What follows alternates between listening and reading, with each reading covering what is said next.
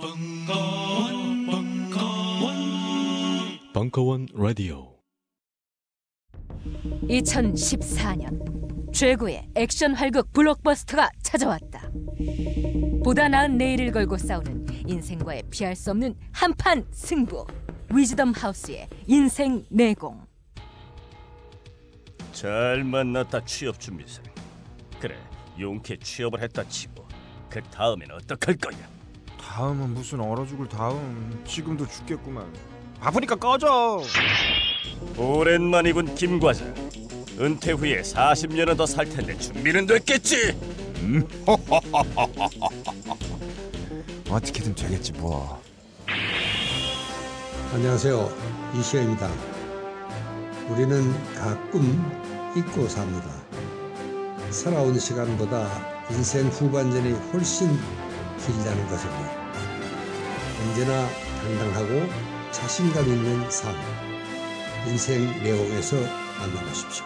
도서출판 위즈덤 하우스. 아빠, 대통령은 착한 사람이야? 저 사람들은 왜 경찰 아저씨들이랑 싸워? 미분양 아파트는 많은데 왜 우리 집은 없어? 아, 그, 그건 여러분은 아이들에게 어떤 대답을 해주시겠습니까? 가진 자의 거짓말로 답변하시겠습니까? 아니면 없는 자의 증오로 대답하시겠습니까? 국내 유일의 어린이 교양지 고래가 그랬어는 아이들에게 반쪽짜리 답을 말하지 않습니다. 아이가 지혜로워지기 위해서는 양쪽의 시각이 모두 필요하기 때문입니다. 아이들에게 필요한 건 스스로 선택할 수 있는 보기입니다. 이것만 옳다고 강요하는 어른들의 정답이 아닙니다. 고래가 그래서는 아이들에게 학습 이전에 상식을 얘기합니다. 진정한 학습은 상식 위에서 쌓여지기 때문입니다. 고래가 그래서는 아이들에게 답을 갖기 전에 질문을 갖게 합니다. 질문할 줄 알아야 답을 선택할 수 있기 때문입니다.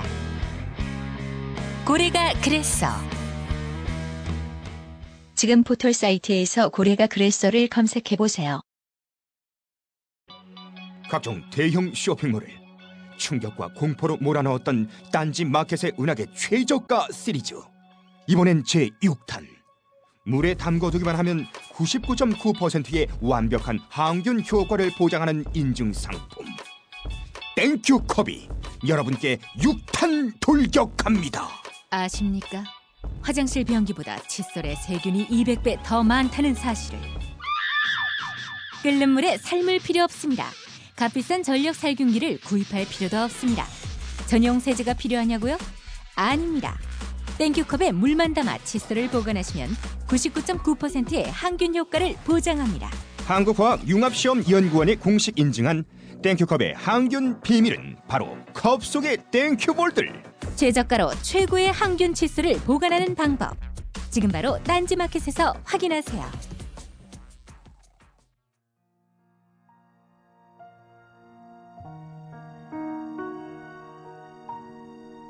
표창원, 김어준의 Festival for the survivors.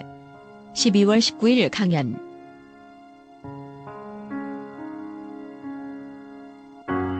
후회하고 있다면 깨끗이 잊어버려.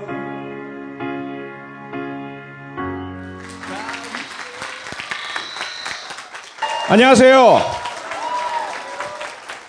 고맙습니다. 오늘이 무슨 날이죠? 예.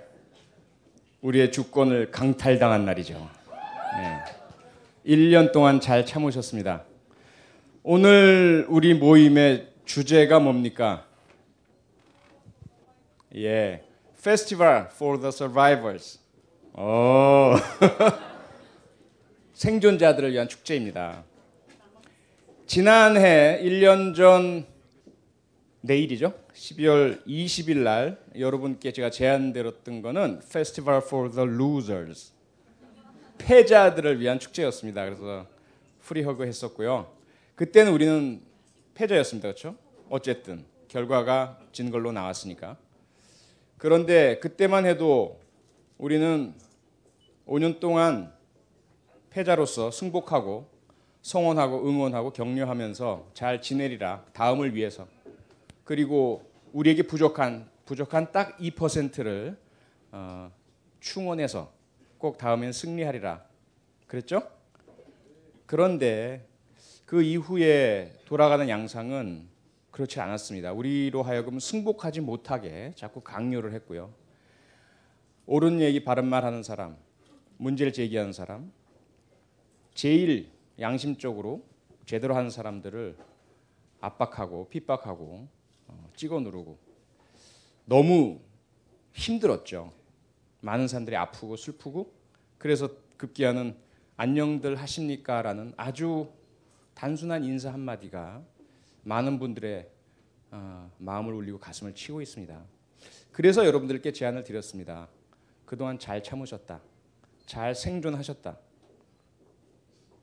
그동안 마음 바뀌지 않으시고 변절하지 않으시고 좌절하지 않으시고 여기까지 잘 오셨습니다. 그래서 1년 동안 우리 같이 잘 견뎌왔다는 그 의미로 어, 신나고 재밌게 한번 축제를 가져보자라는 의미에서 여러분들을 초청했습니다. 초대에 응해 주셔서 진심으로 감사합니다.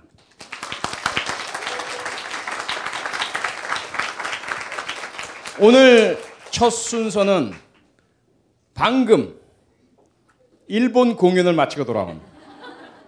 어 진짜입니다 이거. 농담 아니고. 진짜요. 진짜 일본 공연을 우리 때문에 여러분 때문에 저희들의 초청 때문에 짧게 중단하고 막 돌아오신 분들입니다. 어, 많이 알려져 있지는 않습니다. 공중파나 요새 우리의 흔히 말하는 어, 어용 방송들이 찾지 않으시기 때문에 많이 안 보여주시지만 진짜 실력이 끝내주는 분들 가족 밴드 지금은 아버지와 딸 부녀 두 분만 나오셨지만 따님 한 분이 또 계세요. 그리고 아드님 한 분은 군대에 가 계시죠. 예, 어, 가족 밴드입니다. 블루오션 큰 박수로 모시겠습니다.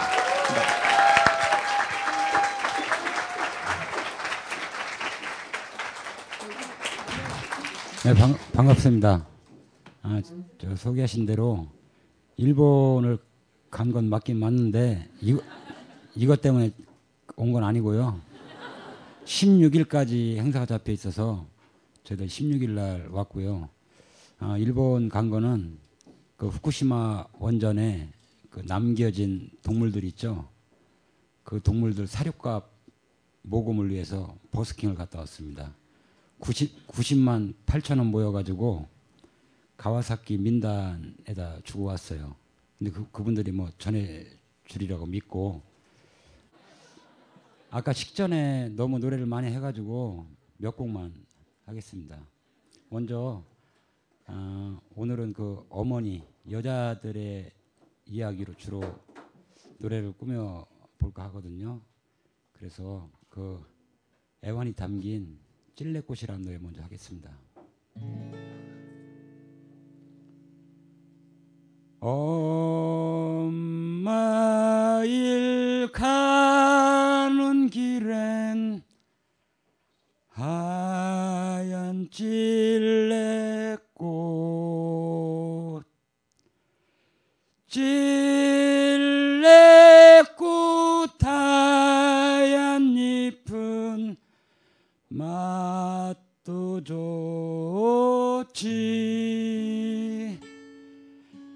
배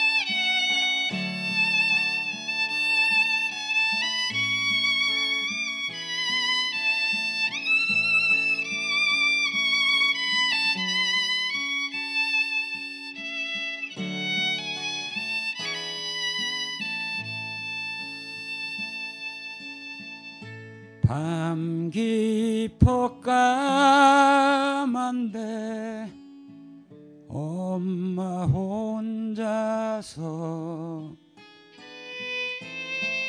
하얀 발목 바쁘게 내게 오시네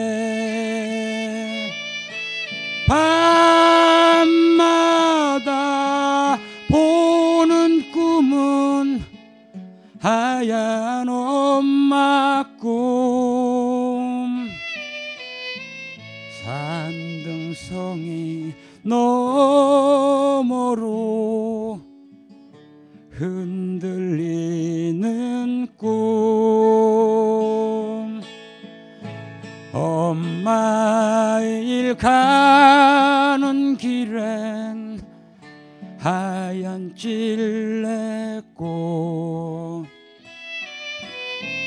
찔레꽃 하얀 잎은 맛도 좋지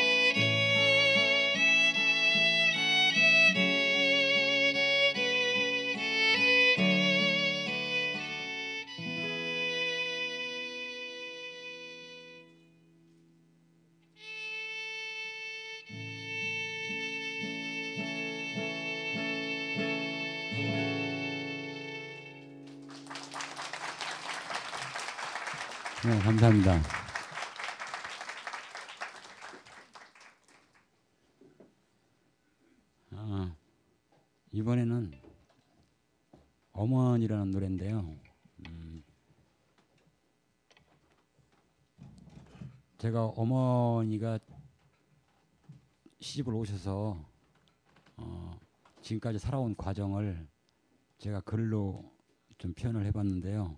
곡은 외국곡입니다. 일본에 가서 어, 제가 공연을 하면서 그 혹시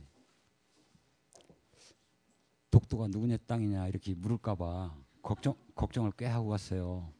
왜 그러냐면 음악을 하러 갔는데 그런 정치적으로 그런 질문을 하면 내가 어떻게 대답을 해야 될 것이냐. 내 나름대로는 한 3일 정도 준비를 해갖고 갔어요. 독도가 우리 땅이라는 거를 증명하려고. 나는 음악적으로 하려고 했죠.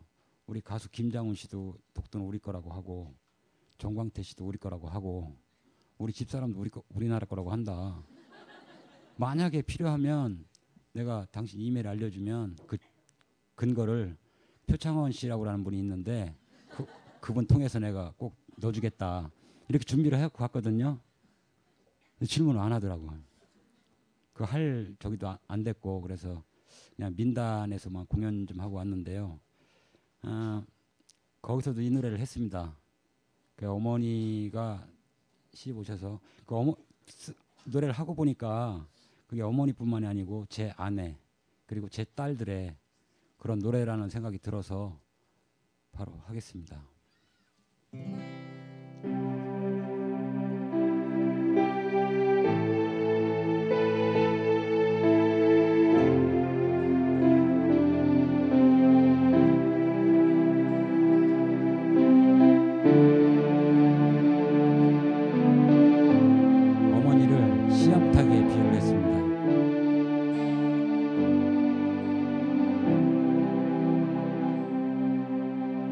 솜처럼 부드러운 노란 병아리 날개를 흔들며 아버지를 따라 몇 굽이 산을 넘고 넘어 몇 갈래 물을 건너 건너 빛깔 고 운 놈이 되었죠. 하지만 언젠가는 날개 삼아 추석을 마련하고 언젠가는 달이 삼아 설을 맞이했죠. 얼마나 많이 아팠을까? 얼마나 많이 아렸을까? 빛깔 곱던 놈이 모습 간데 없네. 어머니 예쁜 날개를 달아드리고 싶어요 튼튼한 다리가 되고 싶어요 비단결 고운 모습 찾아드릴 때까지 조금만 기다려 주세요.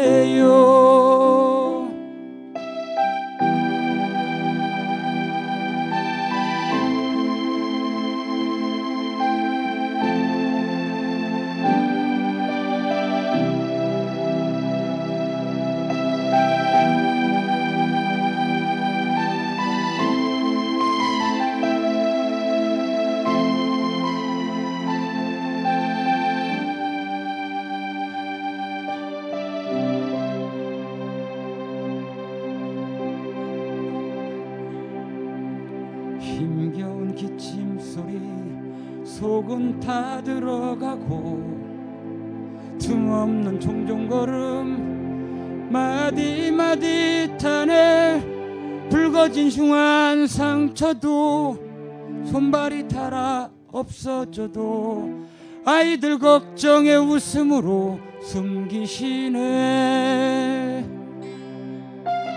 날개가 상하고 두 다리가 상해도 아픔을 참으시며 등 뒤로 숨기셨죠. 이제는 더 삼을 것도 더 태울 것도 없어. 시린 눈으로 바라보시네. 어머니 예쁜 날개를 달아드리고 싶어요. 튼튼한 다리가 되고 싶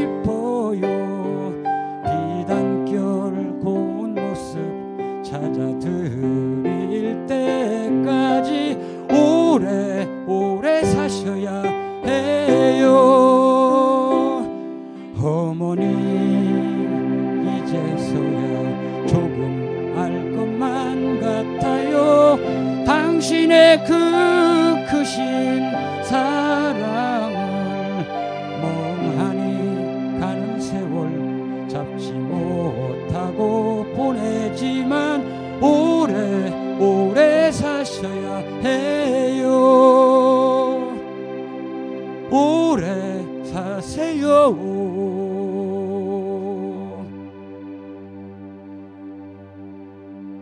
어머니.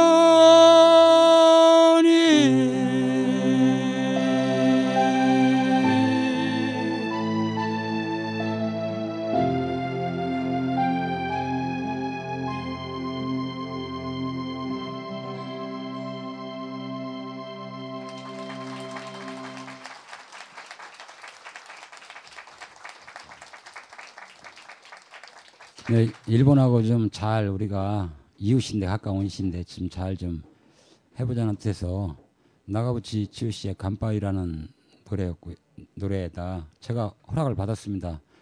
뭐 좀 약간 굴욕적인 저작권을 좀 허, 허락받으려니까 약간 그런 것도 있었는데 아 우리 작곡가께서 좀 써주신다고 하고 너무 안 써주셔가지고 그냥 거기다 해서 정식으로 어, 음반을 냈습니다. 아까 말씀드린 대로 좀 음반 좀 팔아주세요. 그 아, 디지, 디지털 싱글에 박장희로 들어가면 그 두 곡이 나와 있습니다. 아, 마지막으로 한 곡만 더 하겠습니다. 아, 그런데 살다 보면 참 희한한 일들이 많죠. 어, 제가 느끼는 거는 내 옆에 아주 친한 친구가 있는데 그 아내가 공무원들의 펜대로 인해서 저 세상으로 갔습니다. 아, 지금 국정원 사건이 그렇고 뭐 사이버 사령부가 어떻고 이렇게 싸우는 동안에 어, 그 안에 십수년 동안 그렇게 고통을 받다가 그렇게 간 아주 나하고 둘도 없는 그런 친구의 아내가 있습니다. 그래 오늘 끝나고 난 다음에 저 김호준 씨하고 표창원 씨하고 이렇게 좀 제가 얘기 좀 하려고 하는데 시간 좀 내주시면 고맙겠습니다. 네. 그래 앞으로 내가 여기 와서 노래를 하자. 그리고 묘하게 저희들이 이렇게 이제 표 박사님이나 아니면 어, 이런 쪽으로 좀 나서 음악을 하면 어, 저쪽 현 정부에서 저희들을 불러주질 않습니다. 재작년인가요? 아 작년이었나요? 그 청와대에서 MB께서 어린이날 저희들을 가족 밴드라고 해서 부르려 하다가 아마 뒷주사를 하신 것 같아요. 그냥 가끔 저 김호준 님이 쓰시는 말로 벤치를 당했습니다. 그래, 어, 그래, 우리 애, 애들이 지금 공부를 하고 있는데 애들까지 영향을 주면 안 되겠다 싶어서 여기 지금 온 여자애는 저희 딸로 하시지 말고 저, 저는 많이 살았으니까 괜찮은데 여기 지금 학생이니까 딸 아닌 걸로 좀 해주세요. 혹시 혹시 새누리당 계시면 저희 딸 아닙니다. 아니 아니잖아.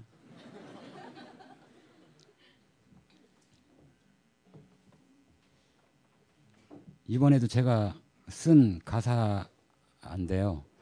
어, 바로 하겠습니다. 화가 나면 무엇하나?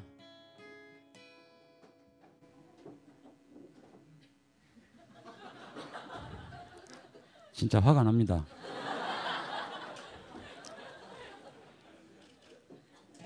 화를 내면 무엇하나? 누구나 빌려 쓰는 세상 서로 웃으며 살아가세.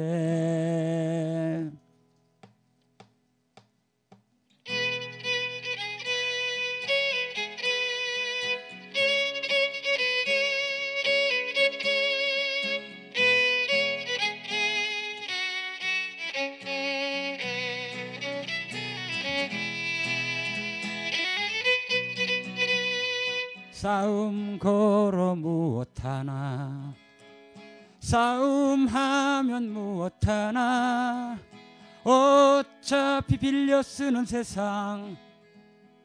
서로 아끼며 살아가세. 달림 타고 홀홀 날아.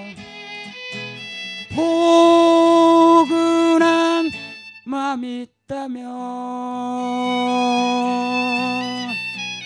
신사임당 사시던 여기 석가모니 사시던 거기 누구나 빌려 쓰는 세상 서로 아끼며 살아가세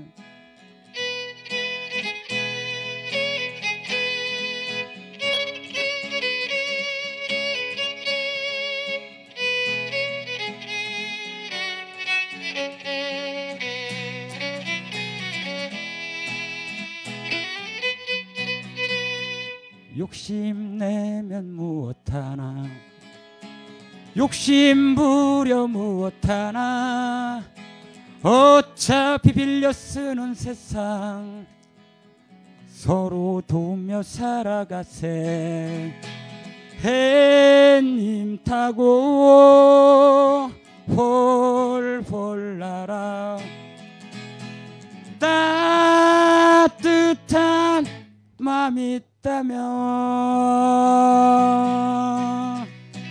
세종대왕 사시던 여기 그리스도 사시던 거기 누구나 빌려 쓰는 세상 서로 도우며 살아가세 서로 도우며 살아가세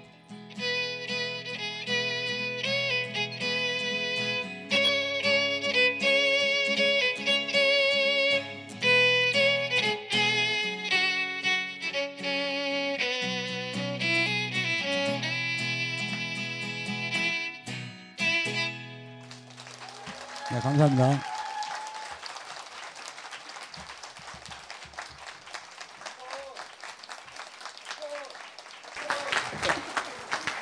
앵콜을 하시려면 좀 화끈하게 하셔야죠.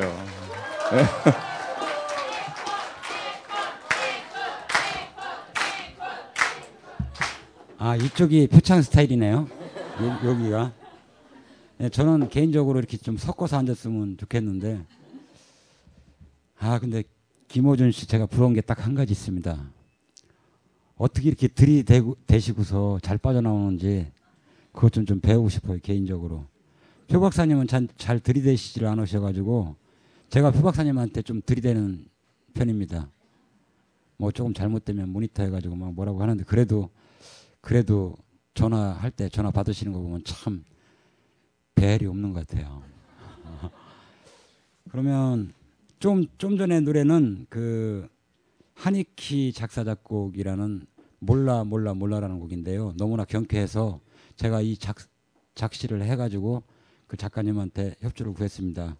그래서 다음에 음반 낼 때 이걸 같이 좀 해보려고 하는데 그때 또 나오면 좀 사랑을 해주시고요. 그 제가 음반을 내는 이유도 우리 딸들하고 안 하고 저 혼자 하려고. 그래서 이렇게 음반을 내는 거니까 아, 큰은 새싹입니다. 여기 새누리당 계시면 잘 우리 딸 아닙니다.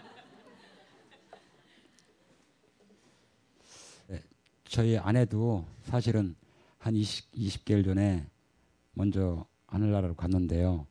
그 아내가 가기 전에 제가 좀 뭐 서바이벌 프로그램에서 이렇게 불렀던 노래인데 아까 들으신 분 계신지 몰라도 내 사랑 내 곁에 그럼 마지막으로 한 곡만 더 할게요.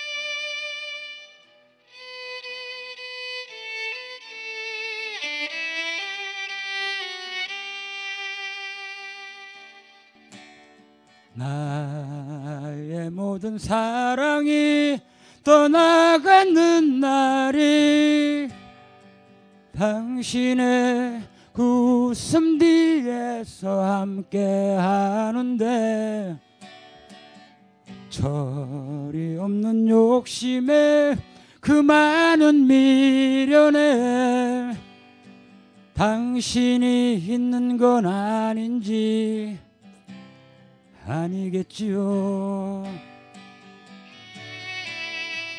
시간은 멀어 집으로 향해 가는데 약속했던 그대만은 올 줄을 모르고 애써 웃음 지으며 돌아오는 길은 왜 그리도 낯설고 멀기만 한지 저 여린 가지 사이로 혼자인 날 느낄 때 이렇게 아픈 그대 기억이 날까? 내 사랑 그대 내 곁에 있어줘. 이 세상 하나뿐에 오직 그대만이 힘겨운 날에 너마저 떠나면 비틀거릴 내가 안길 곳은 어디에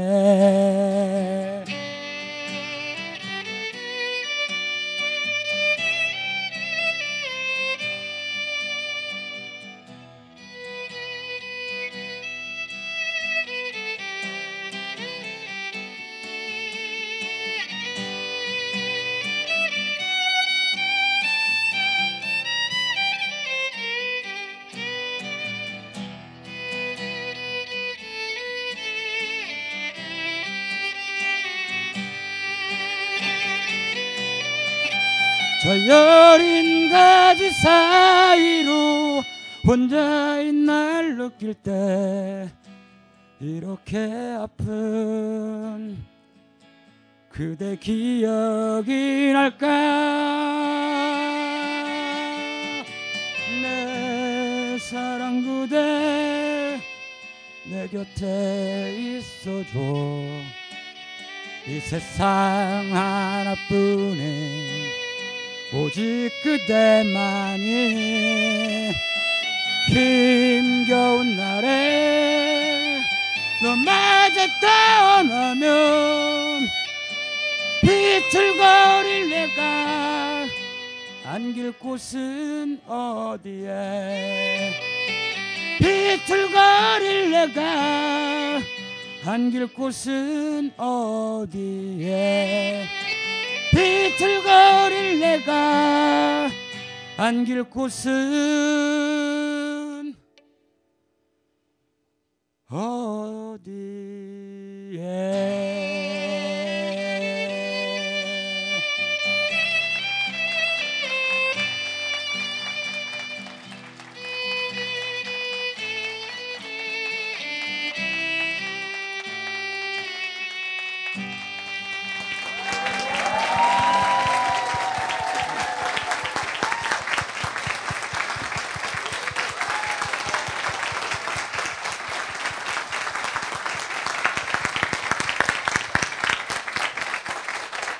예, 고맙습니다.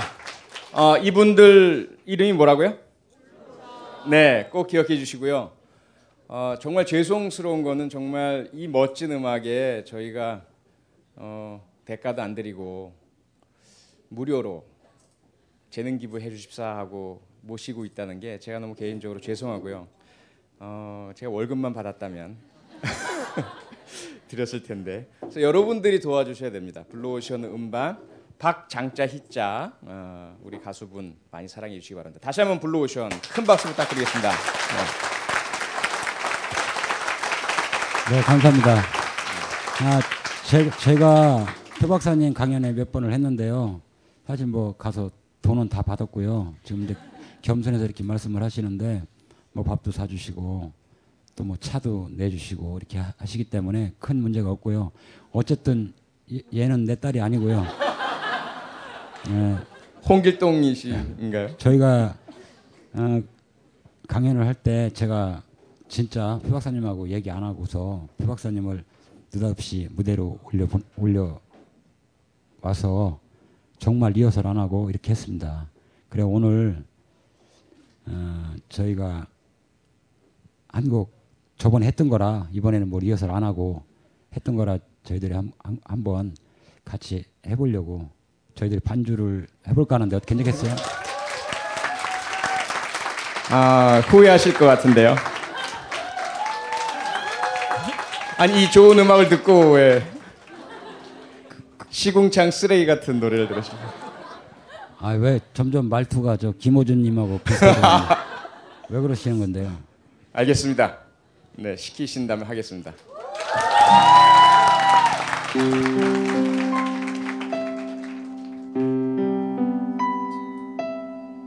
같이 해주세요. 다 아시죠?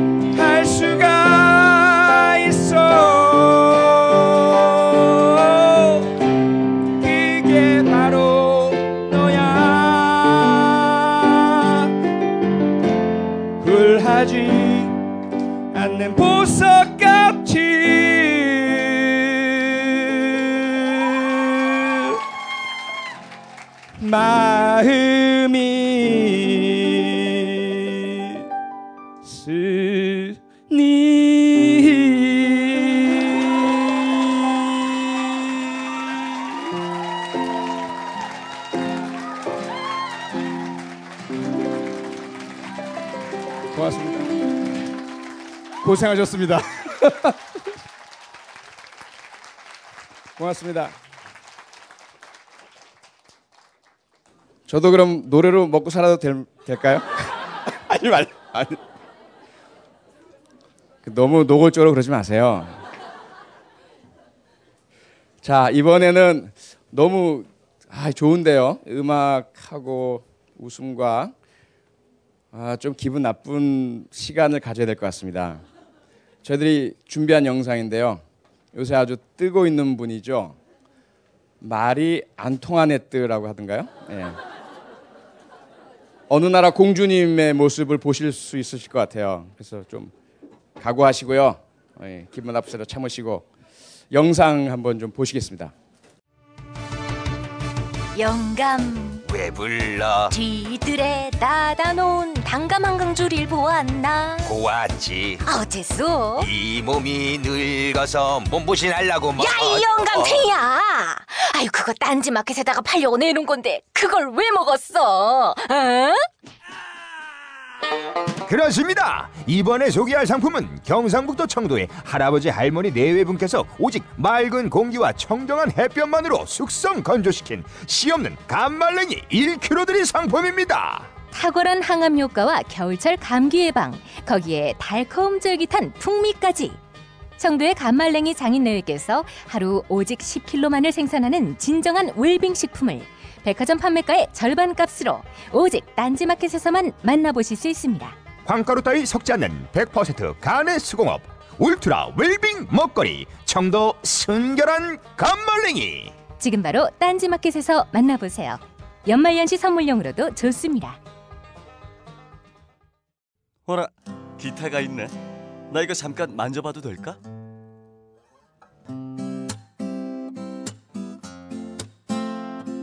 어때? 부럽지? 여자들한테 인기 많겠지? 1998년도부터 지금까지 벌써 15년 넘는 전통이 되어버린 황선생 기타 교실이 마침내 딴지마켓에 입점했습니다. 추억의 팝송부터 최신 아이돌의 히트곡까지 부위별 연주 동영상 및 악보 제공은 물론 MR을 이용한 밴드 연주까지 잘난치 않은 빠른 연주가 아니라 쉽게 따라할 수 있는 느린 연주까지 게다가 모르는 게 없는 황 선생의 친절한 리플까지 이 모든 걸 지금 딴지 마켓에서 깜짝 놀랄만한 가격으로 만나보실 수 있습니다.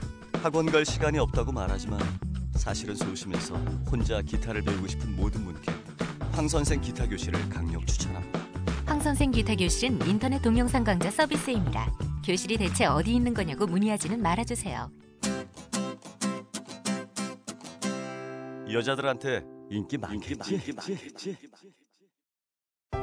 잡곡. 몸에 좋다는 건 알지만 즐겨 먹기는 쉽지 않으시죠? 게다가 흰쌀밥도 잘 먹지 않는 아이들에게 거친 잡곡을 먹이는 건 더욱 어려운 일이고요. 그래서 딴지마켓이 준비했습니다. 정말 몸에 좋은 잡곡을 아이들과 함께 먹을 수 있는 꽃씨 잡곡입니다. 왜 꽃씨 잡곡이냐고요? 꽃씨 잡곡을 쌀에 섞어 밥을 지으면 정말 꽃밭처럼 알록달록 예쁜 잡곡밥이 만들어지거든요. 빨간 홍국살, 노란 찰기장, 초록 클로렐라 찹쌀, 거기에 현미와 찰부리까지. 몸에 좋은 잡곡, 이제 아이들이 더 좋아해요. 꽃씨 잡곡, 지금 바로 딴지마켓에서 확인하세요.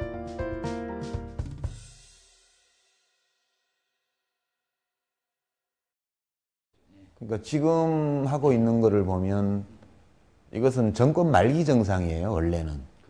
그러니까 집권 초기 9개월 동안 보여준 이 모든 모습들은 어떤 한 정권이 몰락해 갈 때 보여줄 수 있는 가장 추악한 모습이에요. 어, 박근혜 대통령이 그런 사람이라는 것을 알고 있었지만 지금 이 박근혜 정부가 하고 있는 일은 그냥 이념 전쟁을 통해서 나의 권력을 유지하고 단맛을 누린다. 이거 하나로 설명할 수 있는 것 같아요. 앞으로 4년 동안도 다른 것을 할 수 있는 역량이 없는 것 같아요. 민주당 장하나 의원이 지난 대선이 부정선거였다면서 대선 불복을 선언하며 대통령 사퇴를 요구했습니다. 새누리당이 오늘 오후 긴급 의원총회를 열고 지난 대선을 부정선거로 규정하며 박근혜 대통령의 사퇴를 주장한 장하나 민주당 의원의 의원직 사퇴와 출당 등을 요구했습니다. 특히 새누리당은 박 대통령은 선친의 전철을 밟지 말아야 한다는 양승조 민주당 최고위원의 발언까지 문제 삼으며 국정원 개혁특위 등 국회 의사일정 중단 가능성도 시사했습니다. 박근혜 대통령의 경제민주화 밑그림을 그렸던 김종인 전 새누리당 비상대책위원이 오는 19일 대통령 선거 1주년에 새누리당을 탈당할 것으로 알려졌습니다.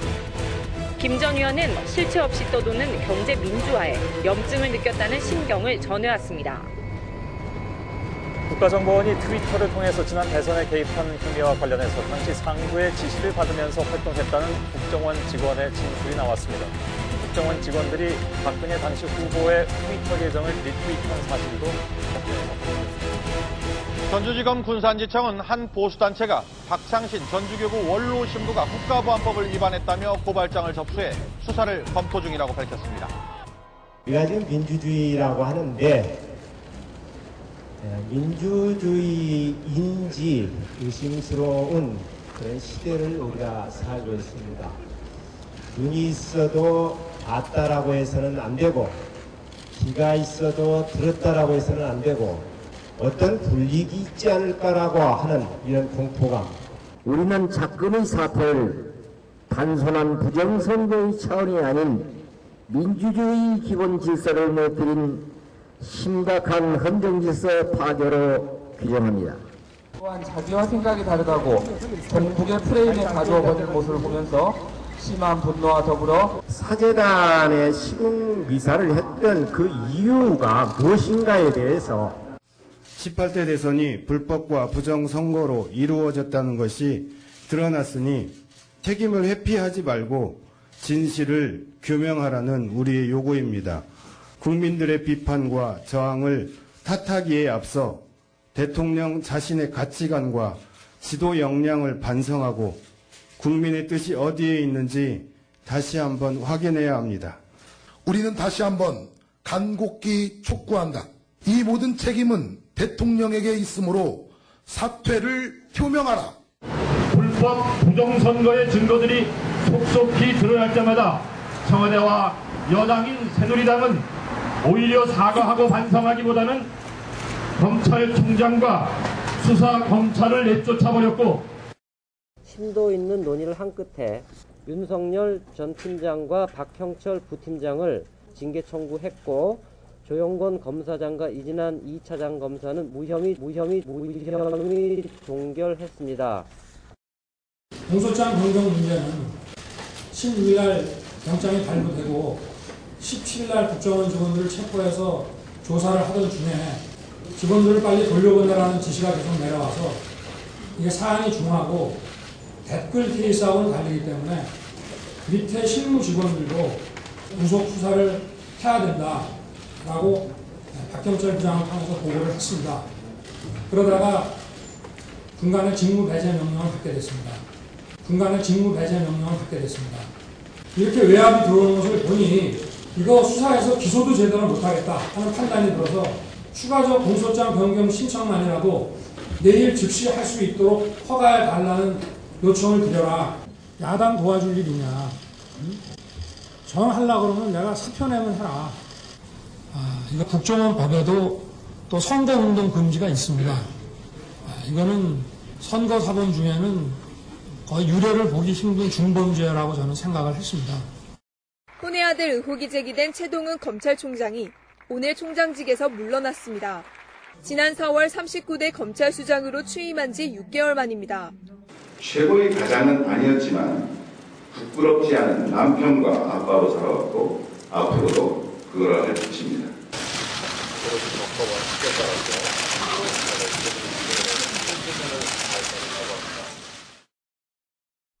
표창원 전 경찰대 교수가 오늘 고려대 시국 강연에서 이석기 체포동의안에 찬성하지 않는 의원들을 중국 세력으로 몰고 있는 일부 새누리당 의원들을 비판했습니다. 자유민주주의가 아닌 다른 생각을 가진 사람들이 있을 수 있다. 그, 그들을 찾아내고 그들을 쫓아내자. 이건 자유의 적들이 하는 이야기다라고 저는 생각합니다. 고려대의 교육 이념인 자유, 정의, 진리를 주제로 강연에 나선 표정 교수는 국정원의 이석기 의원 내란 음모 혐의 수사 시점에 의문을 제기했습니다. 만약 그의 발언들이 정말 위험하고 실제로 행해질 것 같은 급박성이 있었다면 왜 그때 검거하지 않고 지금까지 놔뒀을까? 근데 왜 이제야? 라는 거죠. 두 달 동안 이어진 촛불과 국정조사로 미흡 하나마 대선 개입의 진실이 드러나고 이제 남재준 원장 해임하고 국가정보원 해체하고 박근혜 대통령의 책임지라고 국민의 촛불이 강력히 요구하자 이번에는 국정원이 내란 음모 사건을 조작해서 터뜨렸습니다.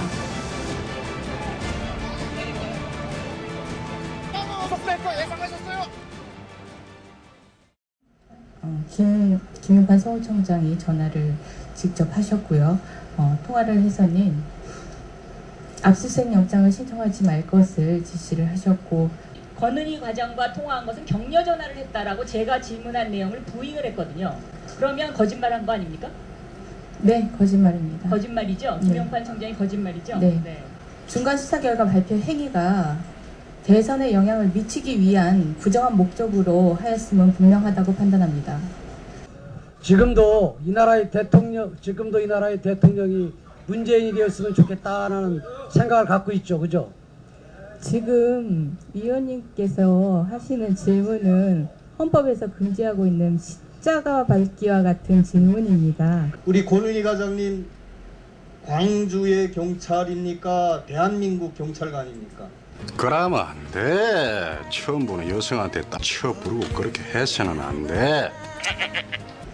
질문의 의도가 무엇입니까? 정 의원이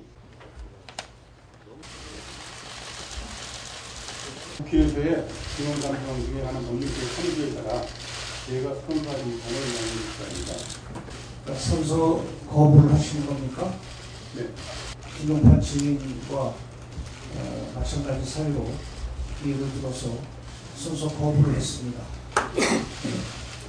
어, 지난 대선은 원세훈 원장의 국정원의 선거 부패다였습니다. 그리고 김용판 서울청장의 거의수사 발표로서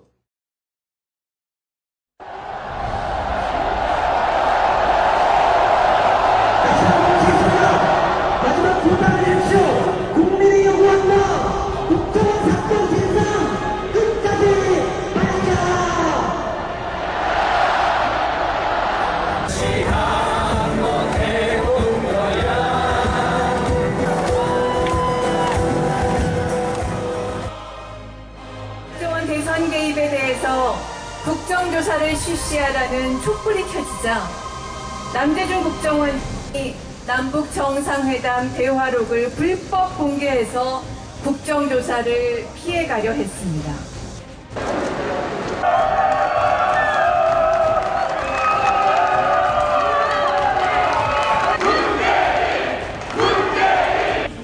국민들은 이미 다 알고 있습니다.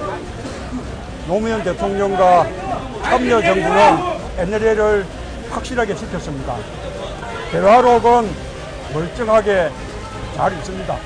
이 사건의 본질은 참여 정부가 국정원에 남겨놓은 국가 비밀 기록을 국정원과 여당이 불법적으로 빼돌리고 내용을 왜곡해서 대통령 선거에 악용한 것입니다.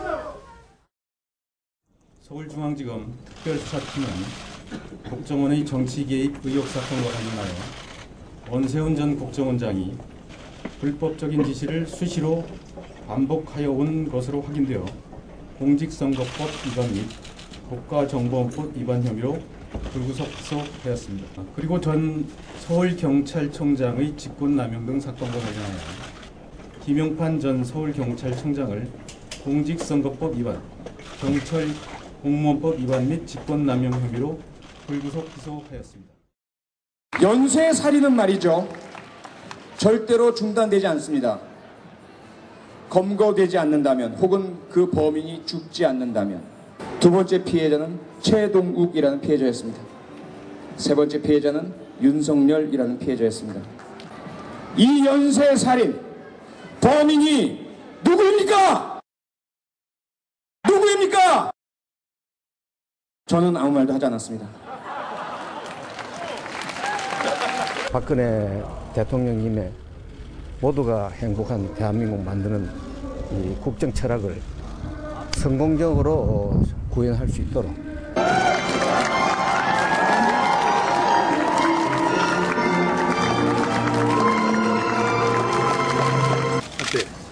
나오세요. 나는 헌법을 준수하고. 국가를 구해하며 무전기, 무전기. 중국의 평화적 통일과. 국민의 자유와 존경하는 국민 여러분, 700만 해외 동포 여러분, 저는 오늘 대한민국의 제18대 대통령에 취임하면서 민주당에서 국정원 직원 70명이 조직적으로 정치 공작을 한다고 주장하면서 언론까지 대동하고 쳐들어갔었는데 경찰에 검출한 노트북, 컴퓨터 아무리 뒤져봐도 댓글 하나 단 흔적을 찾지 못했다고 합니다. 그 불쌍한 여직원 결국 무죄라는 것입니다. 그런데 민주당은 사과 한마디 안 하고 있습니다. 사람이 먼저라고 하더니 사람이 먼저가 아닌가 봐요. 비방 지지 게시글이나 댓글을 게재한 사실은 발견되지 않았습니다. 그러니까 지금 하고 있는 거를 보면 이것은 정권 말기 정상이에요, 원래는. 그러니까 집권 초기 9개월 동안 보여준 이 모든 모습들은 어떤 한 정권이 몰락해 갈 때 보여줄 수 있는 가장 추악한 모습. 입장 표명이 있으시겠습니다.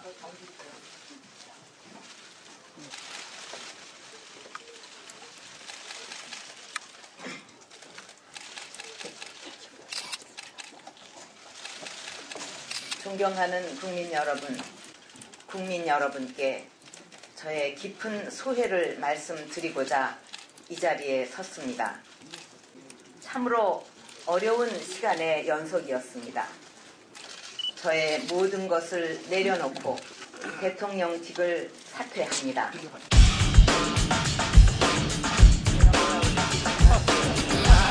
이제 제가 실수했습니다. 이제 고비를 다시 하겠습니다.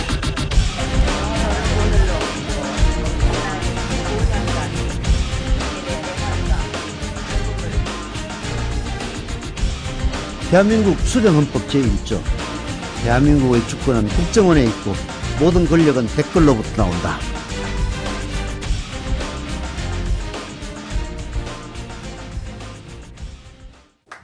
재밌게 보셨나요?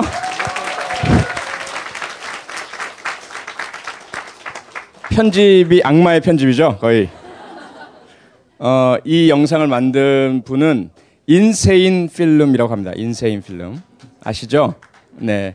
오늘 그분이 저 지방에 사시기 때문에 어, 못 오셨어요. 이 작업만 하시고 어, 역시 어, 인세인 필름 많이 사랑해 주시고 관심 가져 주시기 바랍니다. 그리고 여러분 다 아시지만 지금 이 시각 서울시청 앞에서는 시민들이 이 추위에 오늘도 촛불을 들고 있습니다. 특히 오늘이 아, 1년 1주년이 되는 날이니까요. 어, 우리는 지금 여기 모여 있지만 어, 동료 시민들이 그 우리와 같은 마음으로 촛불을 들고 있다는 거 꼭 알아주시고요. 혹시 시간이 되시면 스마트폰에 그 SNS 상에 촛불 시민들께 응원 메시지 어, 간간히 부탁드리겠습니다. 어, 이제는 제가 좀 말씀을 드릴 시간입니다. 음, 글쎄요, 그동안 너무 많은 말씀을 드렸고, 제가 드린 말씀을 다 들으셨고 보셨던 영상으로 보셨던 분들은 어쩌면 제 얼굴을 보는 것조차 지겨우실 수도 있을 것 같아요. 그렇지 않, 않으신가요? 아닌가요? 예. 어, 오늘은 좀 부드럽게 말씀을 드리고자 합니다. 지금 뭐 워낙에 오후에 제가 그 한국 예수교 장로회 총회 어, 기독교 그 교단 단체들 중에서도 상당히 보수적인 단체입니다. 아, 물론 그 안에는 개척교회 작은 곳에서 또 어, 시장에서 또 노동자분들과 함께 하시는 목사님들도 많이 계시지만 어, 대형 교회도 있고요. 어, 보수적인 목소리도 강한 곳인데 그곳에서 오늘 어, 토론회를 개최했습니다. 시국 토론회. 그래서 제가 가서 어, 강연을 하고요. 그 예수교 장로회 총회에서 진통 끝에 상당히 많은 그 보수적인 어르신분들의 그 반발을 뚫고 어, 시국 토론회를 가졌고요. 그 시국 토론회에서 어, 예수교 장로회 총회에서 어, 현 정부의 그 불법 선거와 이후에 행해진 어, 잘못된 불법적 행위들을 규탄했습니다. 박수 한번 주시기 바랍니다. 예. 그리고 사실은 바로 이어서 그 시국 기도회를 하기로 했었는데요. 국정원과 정부에 계시는 분들이 상당한 압력을 행사하셔서 결국 시국 기도회가 연기되었습니다. 종교에 대한 극심한 탄압이 아닐 수 없고요. 어, 하지만 그 예수교 장로회 총회에 그 어, 실무자분들께서 절대로 무기한 연기, 연기는 안 된다라고 반발하셔서 1월 2일 날 어, 실시하기로 됐고요. 그래서 제가 계속 드리는 말씀 뭐냐면 연말이 시한이다라는 말은 정말 제가 그냥 드리는 말이 아닙니다. 계속해서 제가 어, 글을 쓰고 말씀을 드리고 있는 게 정말 현 정권에 드리는 마지막 온정입니다. 이 연말까지 스스로가 죄를 자백하고 선처를 구할 수 있는 마지막 기회라는 거죠. 이 시간을 놓치게 되면 더 이상 어떻게 주인인 국민 보고 함부로 어디 사퇴하라고 하느냐 이따구 소리를 할 수가 있겠습니까? 내년부터는 신, 신년부터는 절대로 할 수가 없습니다. 그렇게 될 수밖에 없게 됐다는 거죠. 그 모든 종교 단체들이 아, 보수적인 성격의 종교 단체를 포함해서 더 이상은 묵과할 수 없다. 이것은 정치의 문제가 아니다라는 겁니다. 이제는 정의의 문제이고 그리고 진리의 문제이고 신의 뜻과 관련된 부분까지 와, 있는 것입니다. 이 마당에 어 제가 뭐 더 이상 어떤 국정원 게이트에 구체적인 말씀을 드릴 염치도 없고 이유도 없고 필요도 없고요. 뭐 사이버 사령부를 언급할 필요도 없고요. 어, 기타 안전행정부, 음, 보훈처, 재양군인회 뭐가 이렇게 많나요? 이거 외우는 것만 해도 참 힘드네요. 그 이외에도 무척 많습니다. 어, 국가에서 동원할 수 있는 거의 모든 힘과 기관들, 방법들은 거의 다 동원을 해서 한쪽 당이죠. 일개 당인 새누리당의 후보를 위해서 국민의 세금과 그 힘들을 모두 쏟아부었다는 그 사실. 어, 뭐 선관위 얘기를 말, 많이 말씀하십니다. 저보고 선관위 부정을 같이 외쳐달라. 근데 저는 굳이 그럴 필요조차도 없다고 생각을 합니다. 물론 다시 이런 일이 없도록 하기 위해서 철저한 조사와 재발 방지를 위한 노력을 해야 되겠지만 지금 이 시점에서 어, 논점, 논점, 논쟁거리를 더 확대할 필요는 없다고 생각되고요. 어, 여기서 이제 제가 드리고 싶은 말씀은 이겁니다. 그들은 지금 왜 이러고 있나?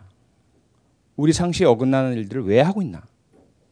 근데 저는 너무 이해가 잘 됩니다. 왜 그럴까요? 그때 유사한 반응들을 많이 봐왔기 때문이죠. 어디에서? 범죄자들에게서.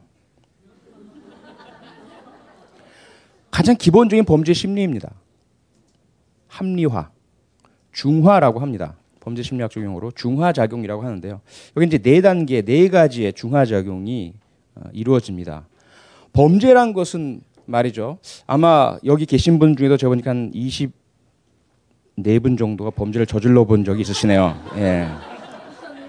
아이, 뭐, 누구라고 특정하지 않겠습니다. 너무 긴장하지 마세요. 얼굴이 굳어지시네.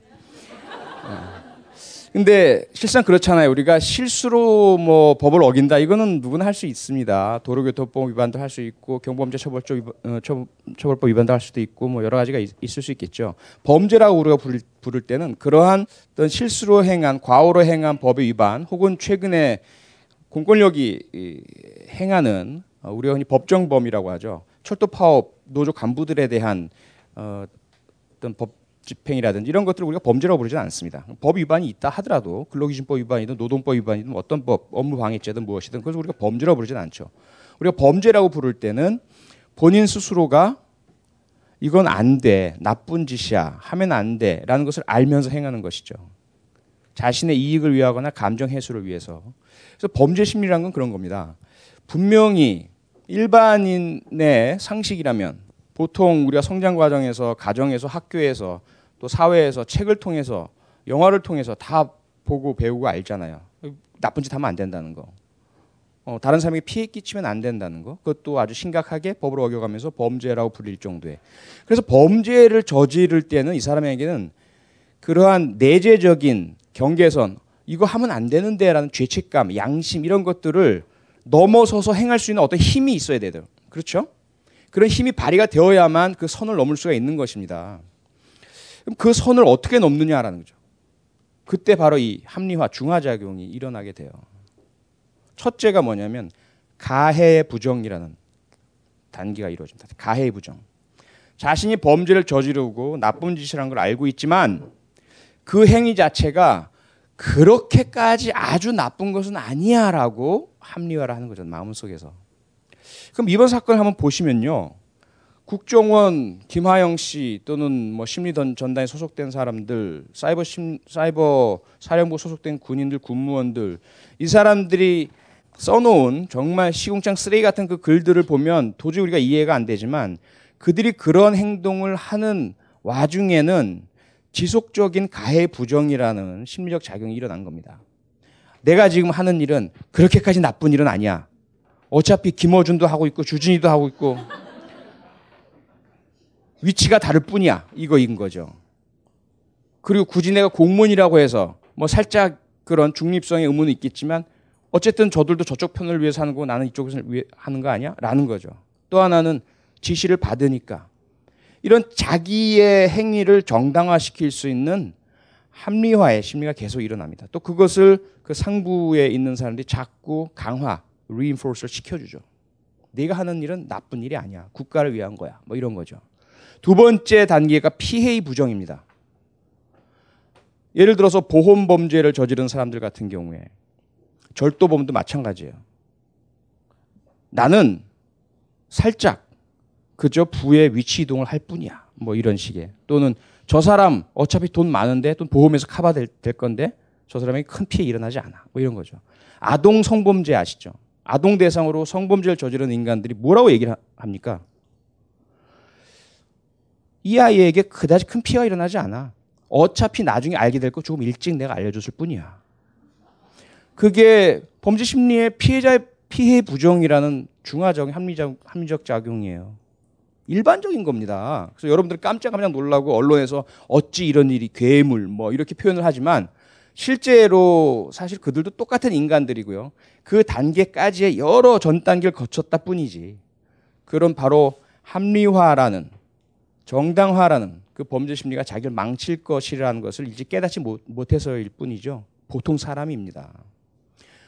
저들이 한 행동이 바로 그것이거든요. 한강에 뭐 뭐라고 했죠? 물 한 바가지를 뭐 부었다고?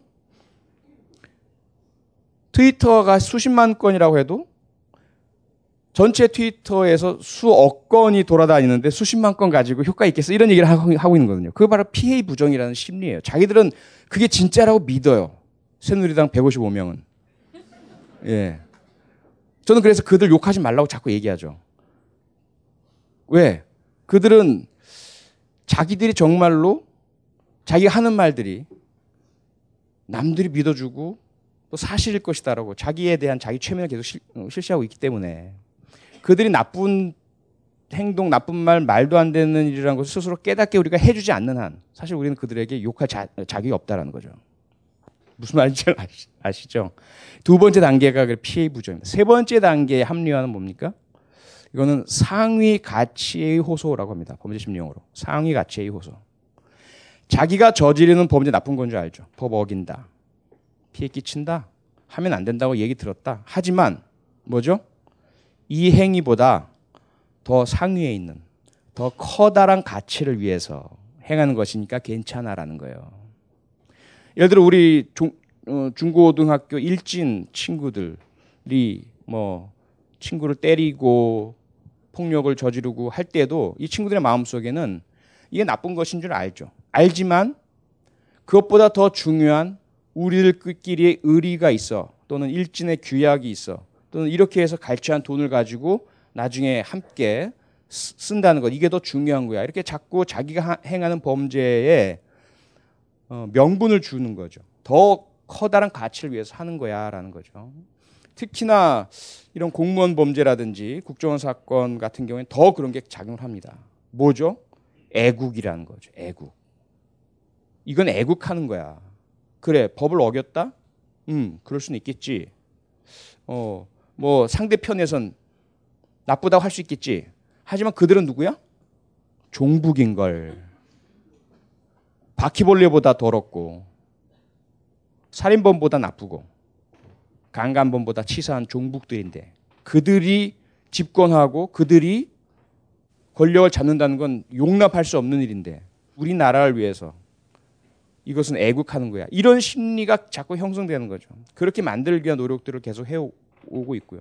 그래서 이러한 단계별 범죄 심리들이 작용을 하다 보니까 이루어질 수 있는 겁니다. 그래서 그걸 어, 사실 범죄 수사를 하는 사람들은 다 알고 있거든요. 알고 있기 때문에 초기에 단초가 보였을 때 내부에서 어떤 일이 행해졌으리라는 것을 미뤄 짐작할 수 있고요. 윤석열 검사 같은 분은 진짜 보수적인 사람이거든요. 노무현 대통령 되게 싫어했고요. 막 비판적인 발언도 많이 했고. 근데 그 사람이 들여다볼 때 그 안에서 행해졌던 공무원들의 그런 심리적인 과정들이 빤히 다 보이는 겁니다. 그동안 많은 범죄자들을 봐왔기 때문에. 도저히 참을 수가 없었던 거죠. 이건 아니다라는 거. 이건 일반 범죄자들 어, 하고 똑같거나 또는 더 심하다라는 그런 판단인 거죠. 네 번째 마지막 단계가 나옵니다. 마지막 단계의 합리화, 정당화 심리는 혹시 뭔지 아십니까? 남아 있는 게 뭐겠습니까? 가해 부정, 피해 부정, 상위 가치의 호소.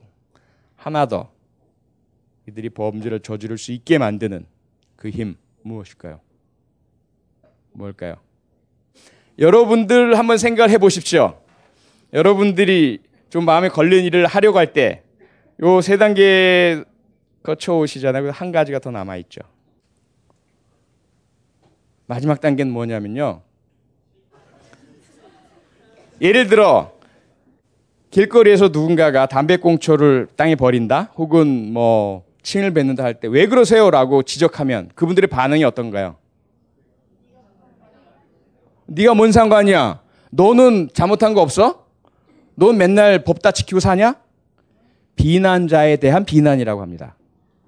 그들의 마음속 왜? 자기들 찔리거든요. 그리고 아마 아실 거예요. 그 일부 네티즌은 이미 사이버 사령부의 이중상가 그 사람의 트윗 내용이 이상해서 당신 혹시 구갈단 아니야? 라는 식으로 툭툭 찔, 찔른 적이 있었거든요. 그때 이제 바로 반응이 나오면서 반발을 하는 모습을 보입니다. 그때 이제 하는 것이 너네들은 뭐 맨날 어? 올바른 내용만 올리고 잘못된 건 안 하니? 뭐 이런 식인 거죠. 너희들은 깨끗하니? 뭐 이런 거예요. 그 다음에 또 뭐죠? 지난 정부에서도 이랬어. 라는 것. 이들이 내세우는 게 뭐예요? 저한테도 계속 TV 토론 때마다 노무현 정부 때 공문이라면서 막 흔들어요. 공문으로 어, 국정원까지 간 공무원들 보고 댓글 달라고 했다는 거예요. 어, 그 공문 사실의 거짓은 아니에요. 차이가 뭘까요? 그 공문은 명시적으로 자기를 밝히고 공무원이 국가기관이 만약 언론이나 다른 곳에서 사실과 다른 지적을 하게 되면 적극적으로 거기에, 거기에 대해서 어, 국민들과 소통하면서 대응하라 이런 내용의 공문이에요. 수신처에 국정원도 들어가 있을 수가 있, 어요 있었고 그것이 어떻게 숨어서 몰래 정치적이고 상대 비, 후보를 비방하는 정당이 하수인 노릇하는 거랑 똑같습니까? 하지만 이들은 그걸 철석같이 믿어요. 정도의 차이가 있을 뿐이지 댓글 달라고 한 건 똑같아 이렇게 나온 거예요. 그게 비난자에 대한 비난 심리예요. 너희들도 똑같잖아라는 거예요. 그러니까 이네 단계를 거쳐 나가게 되면 못할 짓이 없습니다, 사실은. 인간은. 그래서 인간이 무서운 거예요. 그 단계 들어가지 않도록 해야 된다는 거죠. 그걸 너무나 잘 알기 때문에 제가 초기부터 그렇게 하지 않도록 하기 위해서 자꾸 얘기를 한 겁니다. 너희들 걸렸어. 그러니까 그만둬. 거기 포기해. 포기하고 그냥 털어놔. 그게 제일 좋은 거야. 잘 아시잖아요. 고려대학교 의대에서 동료 여학생 성추행하다 걸린 친구들. 그 친구들이 했었어야 하는 행동은 뭡니까? 무릎 꿇고 사죄하는 겁니다. 무조건 죽여줘. 잘못했어. 이미 피해 여학생은 그렇게 할 경우엔 용서해 줄 마음이 있었어요. 하지만 그들이 선택한 건 뭡니까? 피해 학생에 대한 비난이에요. 설문조사를 돌려서 그 피해 여학생이 얼마나 성격이 이상한지 사이코패스트 테스트, 까지 합니다. 그런 인간들을 용서할 수 있겠습니까? 용서 못 합니다. 만사 부인을 살해한 의사는 어떤가요? 똑같았죠. 초기에 부부싸움 하다가 그만 죄송합니다. 이랬으면 그렇죠? 살인의 고의가 아니라 폭행치사.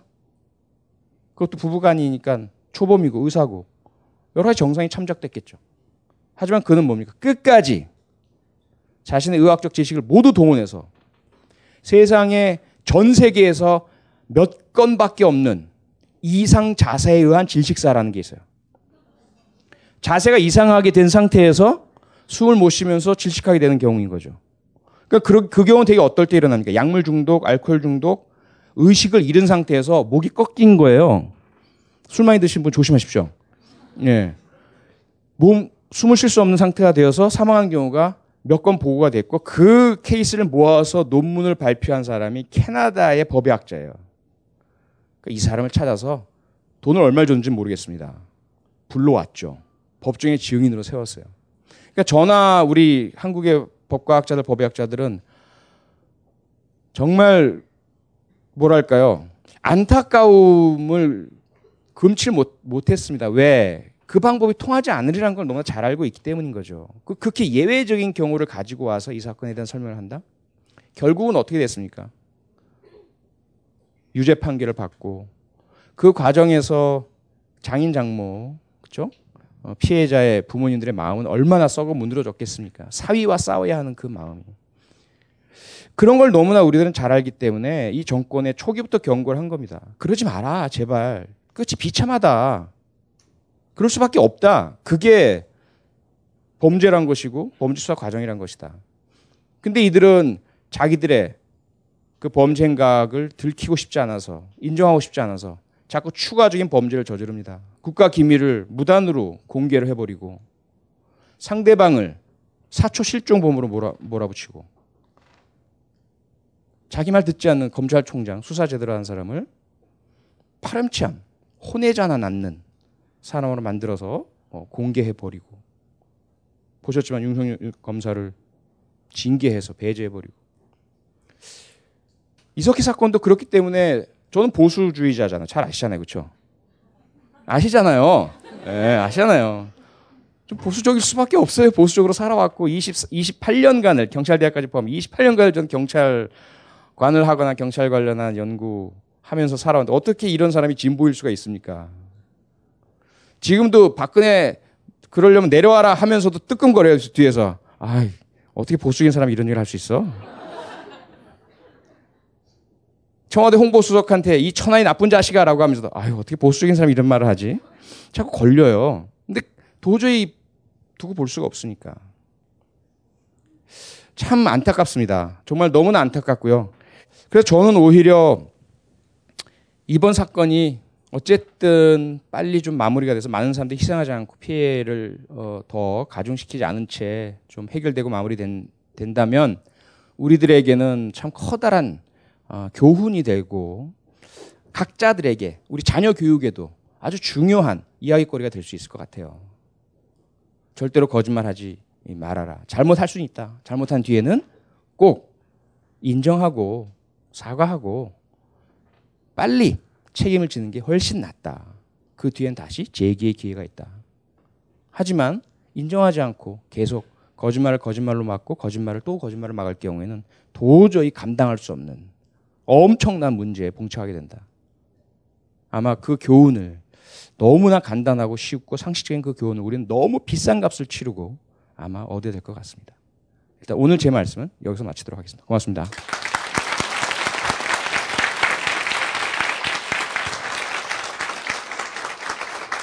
자, 이제 여러분들의 시간입니다. 여러분들이 어, 질문을 주시고 제가 답변을 드리는 시간입니다. 예. 하십시오. 마이크 드릴게요. 마이크. 그 고양시 일산에서 온 그 표창 클럽 회원인 김명기라고 합니다. 반갑습니다. 두 가지를 좀 여쭤보고 싶은데요. 첫 번째는 그 우리 시민들의 독립 언론인 뉴스타파에서 최근 뭐 보도된 내용이 있는데 혹시 뉴스타파를 좀 보시는지 좀 궁금하고요. 그 뉴스타파 안에서 아 최근에 한 3회에 걸쳐서 그 스웨덴 뭐 사회민주당이 어떻게 좀 변천이 됐고 뭐 복지국가가 어떻게 만들어졌는지를 뉴스타파에서 다뤘는데 뭐 그 내용을 혹시 알고 계신지 하고 또 하나는 그 얼마 전에 진중권 교수가 가입한 정의당이라는 정당이 있는데 정의당이라는 정당이 장, 올해 7월에 그 사회민주당이라는 이름과 정의당이라는 이름을 다투기 위해서 다퉜다가 한 160표 차이로 정의당이 승리해서 이제 그렇게 된 적이 있었습니다. 그리고 지금 이제 일본이냐 미국을 우리가 계속 지향하고 뭐 경제를 따라갔지만 지금은 이제 북유럽 쪽 뭐 독일의 열풍도 지금 사실 좀 불고 있고 그래서 교수님이 혹시 그 사회 민주주의 그런 쪽에 어떤 생각을 좀 갖고 계신지를 일단 좀 알고 싶습니다. 첫 번째 질문이고요. 두 번째 예, 예, 두 번째 질문은 지지하는 정당이 혹시 있으신지 아니면 정당에 가입해 보신 적이 혹시 있으신지 혹시 없으셨다면 이런 정당이면 난 가입하고 싶다라든지 아니면 아예 내가 정당을 이렇게 만들겠다라든지 뭐 그런 고민 두 가지를 좀 말씀을 좀 꼼꼼하게 좀 해주셨으면 좋겠습니다. 감사합니다. 이건 뭐 질문이 아니라 거의 강요네요, 강요. 일단 제가 뉴스타파 후원 회원이고요. 어, 예. 뉴스타파만이 아니고요. 고발 뉴스도 후원 회원이고요. 백순대. 그렇습니다. 예. 근데 사실은 뉴스타파를 매번 보지는 못해요. 어, 나름대로 바빠서 이게 과로사하는 백수이기 때문에 하지만 사회민주주의에 대해서는 음, 관심을 갖고 있습니다. 들여다보고 공부도 좀 해봤고요. 그리고 특히 제가 보수잖아요. 적을 알아야죠. 그 진보가 누구냐 도대체 이들은 정치가 뭐냐 뭘 지향하냐 어떤 생각 갖고 사나 이런 건 대단히 커다란 제 관심입니다. 그래서 제가 어, 몇몇 자리에서 말씀을 드린 적이 있어요. 그리고 통합진보당 이상규 의원한테도 그날 국정조사 때 국회에서 우연히 복도에서 마주쳤을 때 그냥 처음 본그 어, 자리에서 악수 나누면서 제가 뭐라고 했는지 아세요? 서로 뭐 안녕하세요 인사도 하기 전에 딱 좋은 세상 오면 한번 진검승부 해봅시다. 그리고 둘이 왔어요. 그래서 어, 이상규 이제 상당히 긴, 그 당황했던 어, 얼굴을 제가 아직도 기억합니다. 서론이 길었는데요. 어, 진보의 출발점은 당연히 막시즘이죠. 그렇죠? 막시즘에서 출발을 했지만 너무나 이상론적이었고 아, 초기 자본주의에 대한 비판이어서요. 어, 그 당시야 대단히 타당했지만 지금 막, 막시즘을 그대로 따른다는 건 사실 옳지 않죠. 특히 그 폭력혁명의 방법이라는 것. 그래서 잘 아시다시피 1951년 어, 프랑크푸르트 회의에서 그 진보주의 또는 좌파주의의 노선에 대한 큰 변화가 일어나죠. 폭력혁명을 벌입니다. 그리고 민주적인 방식을 채택하죠. 그게 사회민주주의의 첫 출발점 아니겠습니까? 그래서 지금 그것이 북구뿐만 아니라 뭐 독일도 마찬가지고 3인당들이 유럽은 거의 그 어, 진보 정당의 대표이고 어, 돌풍을 불러일으키고 있죠. 그래서 3인당식의 그런 그 노력과 방법 그 영국도 이름이야 노동당이지만 사실은 노선은 3인당 노선이라고 봐야 되고요. 어, 노동자, 농민, 어, 도시 빈민 어, 그리고 제3의 길이를 통해서 어, 중산층까지를 포괄하는 그 다수 시민들 중심의 예, 그들을 대변하고 그들과 함께 나가는 사회 민주주의 그리고 세상을 바꿔 나가는 다수를 위한 세상으로 바꿔 나가는 그 방법을 한꺼번에 폭력 혁명이 아니라 민주적인 방식으로 투표로 선거로 어, 대단히 저는 좋다고 생각합니다. 좋고 성공하길 바랍니다. 정말 성공하길 바라고요. 그렇게 해서 점진적으로 우리가 어, 자본주의적인 그런 그 뭐랄까 위험성 어, 소수 지배 아, 그리고 부의 편중 아, 이 문제를 평화적이고 점진적으로 민주적으로 해결할 수 있다면 아, 그게 지금 우리가 가지고 있는 인류의 숙제를 푸는 한 길이 될 수 있다고 보고요. 요새 그 프란치스코 교황님 정말 대단하잖아요. 전 그분 정말 사랑합니다. 교황님의 말씀의 상당 부분이 그 사회민주주의 또 사회민주당의 정책이나 그 노선들하고 상당한 그 유사성을 가지고 있습니다. 그래서 더더욱이 그렇고요. 하지만 여전히 저는 보수입니다. 그래서 사회민주주의, 사회민주당, 사회민주적인 이념과 어, 정강, 정책, 노력 이런 것들이 많은 분들에게 알려지길 바라고 그래서 정말 건전하게 양대 어, 대한민국의 양대 정치 세력의 한 부분으로 서 주시기를 저는 솔직히 말씀드려서 기원하고 어, 지지하고 응원합니다. 아직까지는 아니란 말이죠. 아직까지는 아예 존재도 없잖아요. 말씀하신 것처럼 진보 정의당이 당명을 바꾸기로 하면서 그때 그 얘기하시면 제가 좀 가슴이 아파요. 왜냐하면 지난 4월 11일 총선 때 진보 정의당의 김지선 후보가 멘토 단장 해달라는 걸 예 한마디 했다가 JTBC 시사돌 찍고 잘렸잖아요. 제 직업을 잃었습니다. 예. 그렇죠. 뭐 잘렸다기보다 자진해서 한 거니까 어, 자랑스럽게 생각하고 있고요. 솔직히 말씀드리면. 근데 그 당시에 당명 바꾸기를 하면서 당원 투표를 했는데 말씀드린 것처럼 이런 사회민주주의, 사회민주당이라는 것에 대한 홍보가 좀 더 일찍 이루어졌었다면 달랐지 않았을까. 근데 그런 노력 안 하셨거든요. 그리고 그냥 투표에 붙이니까 어, 여러 가지 요인이 있었겠죠. 하지만 어쨌든 결과적으로는 진보도 떼어버리고 정의당만 남은 형태. 대단히 아쉽다. 그럼 통진당 지금 이렇게 위기에 처해 있고 나, 앞으로 어떻게 될지 모르겠지만 진보 정의당에서는 진보를 떼버리고 대한민국의 진보는 없어지는 거거든요 정치적으로 그런 부분들 그래서 어, 제 시각은 좀 그렇고요. 그래서 같이 경쟁할 경쟁자로서 사회민주주의 또 사회민주당 이름은 무엇이든 간에 그러한 노선에 어, 진보 정당이 좀 탄탄한 지지와 규모를 가지고 보수와 정말 진검승부를 할 수 있는 그런 어, 좀 상황이 됐으면 하는 개인적인 바람을 갖고 있습니다. 저는 어떠냐? 지금 기존에 현재 있는 정당들 중에 제가 가입해 본 적 있느냐? 한 번도 없습니다. 아시다시피 1년 전까지만 해도 저는 정치적 중립을 지켜야 하는 공무원이었고 어, 정당 가입은 꿈에도 꿔본 적이 없습니다. 그리고 선호하는 정당도 없었고요. 지금도 없습니다. 가입하지 않고 있고. 뭘까요? 그 일단 정당이라면 정강 정책 이념을 가지고 자기들이 무엇을 지향하는지를 드러내 보여야 하겠죠. 그리고 그렇게 보여, 드러내 보이는 것만이 아니라 실제로 거기에 맞게끔 선거에 진다 하더라도 그렇죠? 자신들의 주의 주장 이념에 따른 정책을 내놓고 어, 발표를 하고 주장을 해, 해야 하겠죠. 근데 그러한 정당이 제가 볼 때는 없는 것 같아요. 그러다 보니까 뭐 굳이 제가 어떤 정당을 가입한다 이건 뭐 생각할 필요도 없는 것 같고 어, 그 현재는 그렇습니다. 어, 꼼꼼하게 말씀드린 거 맞죠? 예. 남아 있는 질문 있나요? 아, 제가 만드는 거. 아, 솔직히 말씀드리면은 심각하고 진지하게 생각해 본 적이 있습니다. 그리고 실제로 같이 당을 만들자라고 심각하고 진지하게 제안하고 저한테 접근했던 분들도 계세요. 여러분들도 누군지 아는 분, 알 정도의 분들이. 그런데 접었습니다. 도저히 현실성이 없었기 때문이죠. 그리고 또 하나는 지금도 안 그래도 뭐 이런저런 장, 당들 또는 당을 만드는 사람들이 막 서로 경쟁하고 서로 안 그래야 될 사람들 그렇죠? 서로 협력해야 될 사람들이 서로 뭐 그러고 있는데 제가 또 하나를 뭐 만든다 이거는 아닌 것 같아요. 그래서 어, 뭘 만들려고 했냐면 사실은 제가 대한민국 보수당을 만들려고 했었어요.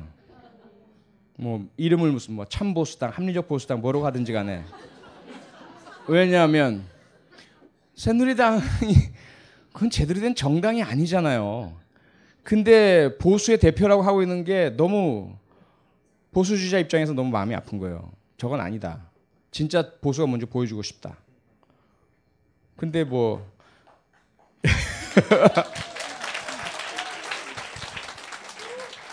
당원 15명 확보했네요.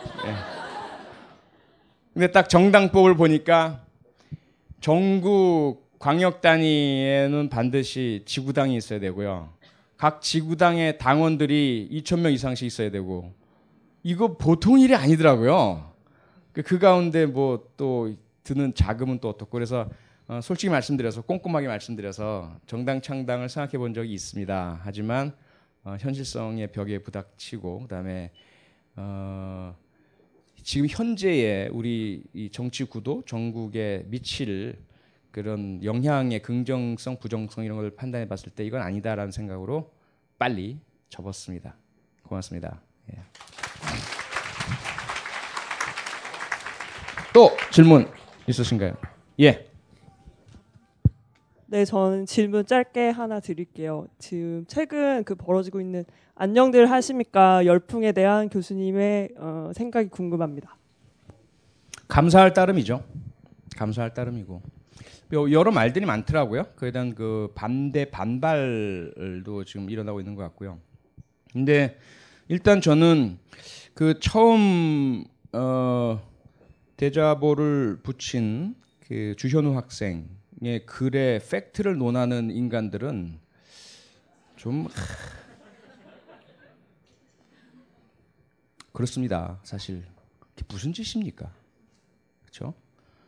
마음과 정신을 봐야죠. 어떤 마음에서 어떻게 일어난 일인가. 그게 바로 이제 그 비난자에 대한 비난 심리로 자기들의 부끄러움을 감추고자 하는 반발인데요.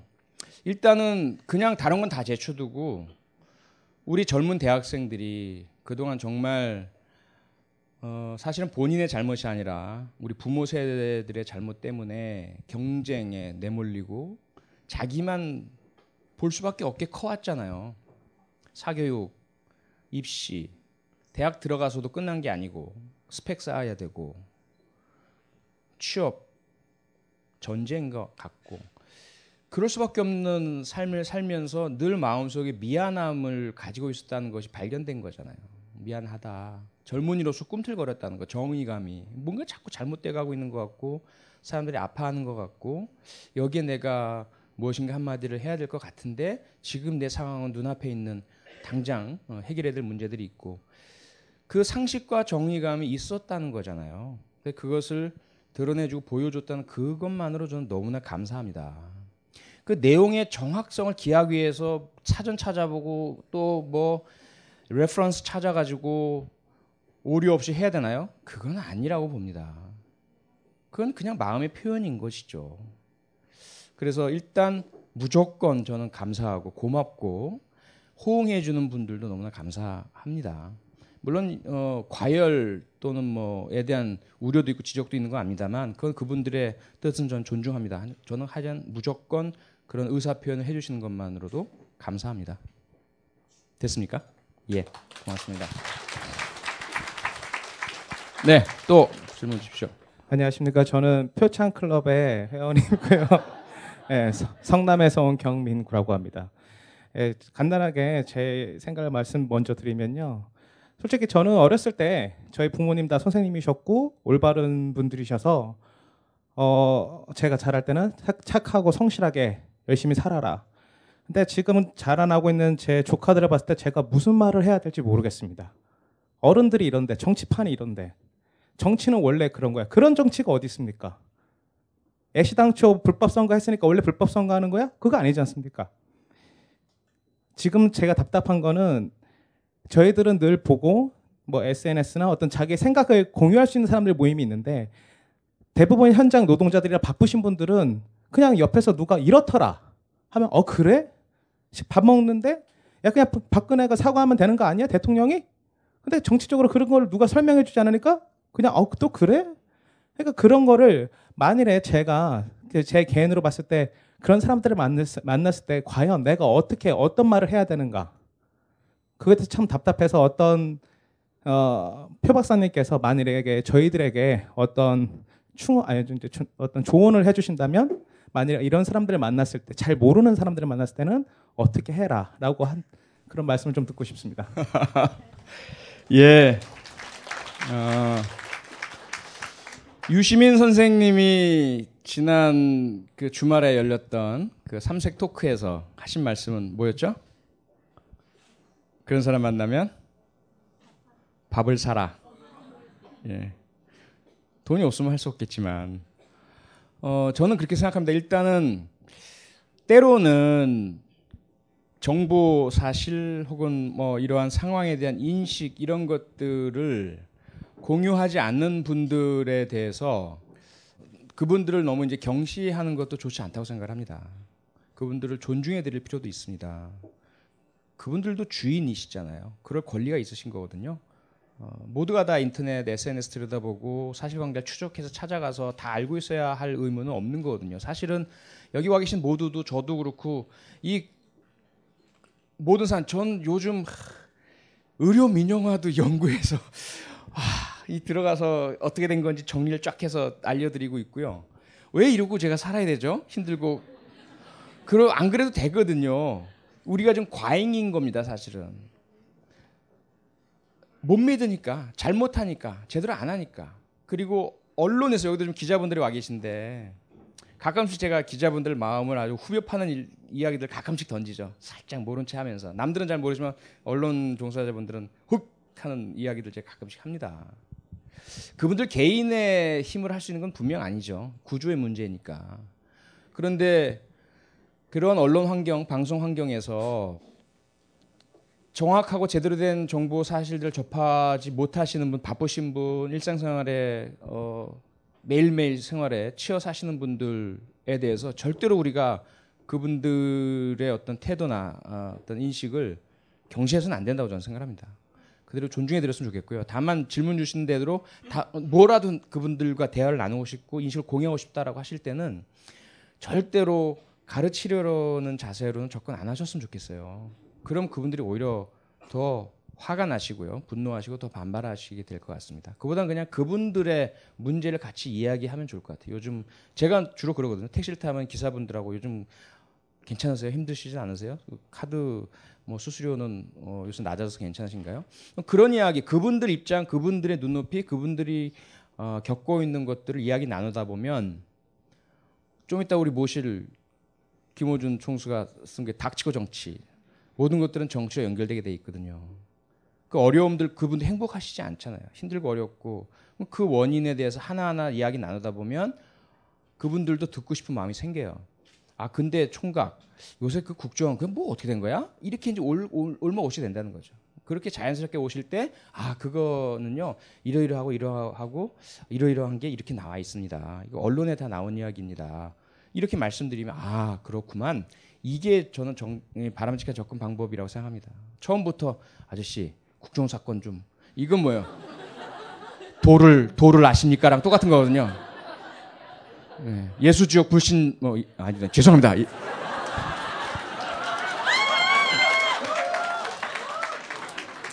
예수 천국 불신지옥. 예.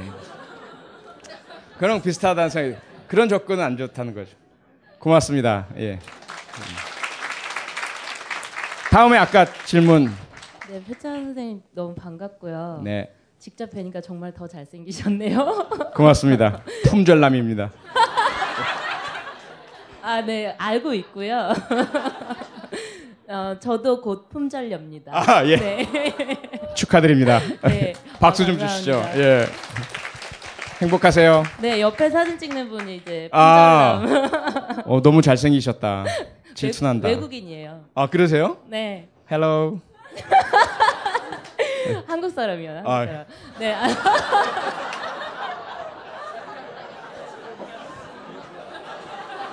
한마디만 할게요. 이 근혜 공주 같은 분. 어, 너무해. 죄송합니다. 농담이잖아요. 아, 네. 어, 말씀 아니, 말씀 질문하세요. 네, 근데 이제 저는 벙커원 이 나꼼수부터 시작해서 이제 이렇게 진보라고 해야 될까? 어쨌든 정치에 관심을 갖고 이렇게 재미있게 즐기면서 힘들지만 그렇게 왔는데요. 사실 촛불이 지금 거의 뭐 부정선거 사실 1219 작년부터 저는 뭐 한 1년 지금 가까이 됐다고 생각을 하거든요. 그리고 많이 참여하려고 노력했었고 또 많이 참여했고요. 근데 지금 오늘도 1219 대선 벌써 1년에 지금 저희 동료 시민들께서 나가서 이렇게 하고 계시잖아요. 근데 어 뭐 워터게이트 사건은 2년이다. 사실 저는 우리나라는 더 걸릴 거라고 생각은 하는데 네, 박근혜 하는 꼬라지를 보면 어쨌든 머리끄댕이 잡혀서 내려올 것 같기는 해요. 근데 감사합니다. 남성분이 말씀하셨으면 그거는 예, 인권 침해죠. 이거 성차별적인 발언이 됩니다. 여성분이니까. 아 생식기만 여자인 것도 여자죠. 네. 네 어쨌든 점점 위험해집니다. 네 근데 제가 이제 저는 더 즐기면서 이 상황을 버텨내려고 사실은 진보적인 이곳에서 이분을 만나서 결혼을 결심하고 또 저희 시부모님들께서 다 굉장히 여기 벙커원 낙곰수 완전 왕팬이세요. 그래서 진짜 시집 잘 간다라는 생각을 합니다. 근데 다른 분들은 그럼 어떻게 진보로서 상식적인 사람으로서 어떻게 즐겁게 이거를 이겨내고 버틸 것인가? 그냥 애국심만으로 상식적인 힘만으로 계속 가자는 건 솔직히 좀 무리거든요. 돈도 들고 힘도 들고 이거에 대해서 표창원 선생님이 좀 음, 명쾌한 좀 답을 주시면 훈남 꽃 꽃중남 좀 답변 부탁드립니다. 고맙습니다. 글쎄요, 뭐 정답이 있겠습니까? 다만 그런 말씀은 좀 드리고 싶어요. 제가 자주 드린 말씀인데 어떻게 보면 우리가 니체가 그런 말을 했죠. 시면을 들여다보는 자, 시면도 너를 들여다보고 있다. 그리고 괴물을 어, 쫓아다니는 자, 그 스스로가 괴물이 되어가고 있는지 살펴봐라. 이제 이런 이야기를 했는데요. 우리가 비판하는 것 중에 하나가 성과주의죠. 그 자본주의적인 그리고 경쟁. 어, 결과를 내놔라 이거거든요. 빨리. 거기에 우리가 내몰리면서 직장 생활도 힘들고 학교에서도 힘들고 성적 지상주의 이런 것들 때문에. 근데 어느 사회인가 우리가 그 시스템 속에서 커오면서 어, 체득되고 닮아가고 있는 모습들이 많은 것 같아요. 그래서 지금 촛불이나 어떤 것이든 성과가 나와야 된다는 강박관념들을 많이 가지고 계세요. 언제냐? 빨리여야 한다라는 것도 이, 있으신 것 같고요. 그 생각을 일단 첫 번째는 탈피하셔야 될 것 같습니다. 그것이 진정 진보란 말씀을 쓰셨, 쓰셨는데 진보 이건 상식이건 합리이건 민주이건 우리가 올바른 세상 인간 중심의 세상으로 가자라고 하는 분들이 그 방법과 방식을 자본주의적이고 성과주의 경쟁주의적인 것들을 그대로 차용하신다면 자기 모순이거든요. 그래서 저는 촛불의 의미는 촛불로 인해서 무엇이 만들어졌다가 아니라고 저는 생각합니다. 그냥 그 자체로 의미가 있는 겁니다. 우리가 우리 마음을 표현하는 것이거든요. 국민으로 시민으로서 이 시대를 살아가는 사람으로서 내가 나, 내 촛불 하나를 더 얹어 내 마음을 더 같이 해 우리 동료, 동료 시민들과 함께 할 거야. 저들이 여기에 응답하지 않고 자기들이 가진 권력으로 끝까지 버틴다? 그건 그들의 문제인 거죠. 우리가 그걸 꺾지 않았다고 해서 임기 내에 끌어내지 못했다고 해서 우리가 성공하지 못했다? 저는 절대로 그런 생각에서는 안 된다고 생각합니다. 그게 첫 번째 유쾌하게 즐겁게 5년을 버텨내가는 이제 벌써 1년 지났잖아요. 방법이라고 저는 생각을 하고요. 두 번째는 할 일 하는 겁니다. 할 일. 자기가 해야 될 일, 할 수 있는 일 일단 무조건 해야 됩니다. 하고서 언제든지 얼마든지 버텨나갈 수 있는 내 근거를 마련해야 되죠. 그렇지 않으면 자꾸 초조해져요. 그러니까 저 같은 경우가 거의 그렇지 않습니까? 저는 어, 많은 분들이 줄 잘못 써서 인생 망치, 망치는 어, 사람 1위고요. 예. 근데 저는 그들에게 자꾸 약 올리죠. 봐라, 나 안 망쳤는데 응. 잘 살고 있거든. 어, 자꾸 뭐 먹고 사냐고 물어보시거든요. 정말 잘 먹고 잘 삽니다. 예, 진짜 어, 그런 거죠. 그래서 그 비결은 뭘까요? 제가 초조하지 않습니다. 저는 빨리 정권 바뀌고 내려와야 내 세상이 될 건데 SBS 나고 KBS 나고 막 예? 튕기면서 매니저 두고 꿈 같은 생활. 하지만 그 시기가 10년, 15년 동안 안 와도 내가 버틸 수 있어야만 즐겁게, 유쾌하게, 그리고 자신 있고 당당하게 약 올리면서 갈 수가 있습니다. 자신이 할 수 있고 하는 일, 그, 그 부분에 집중하셔야 됩니다. 잘 하셔야 되고, 자리를 탁 그, 차지하셔야 되고요. 그 다음에는 마지막으로 연결돼 있어야죠. 네트워킹. 어, 혼자가 아닌 여기 와, 오시는 거 SNS 상에서 촛불도 마찬가지고 자꾸 나랑 뜻을 같이 한 분들하고 자꾸 연결되고 만나고 연락하셔야 돼요. 그렇게 하게 되면 이겨낼 수 있고 유쾌해질 수 있고 이렇게 신나잖아요. 아 이게 김어준 총수를 세워놓고 벌도 줄 수 있고 그렇죠?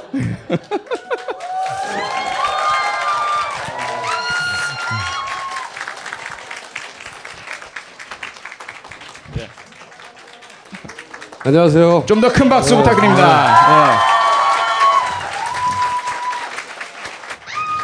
네. 제가 표창원 박사님이죠 이제 일자를 잃어서 더 이상 교수는 아니죠. 아, 박사님이 오신다는 얘기를 듣고 잠깐 올라가야 되겠다는 생각을 했어요. 어, 이유가 여러 가지인데 좀 전에 말이죠.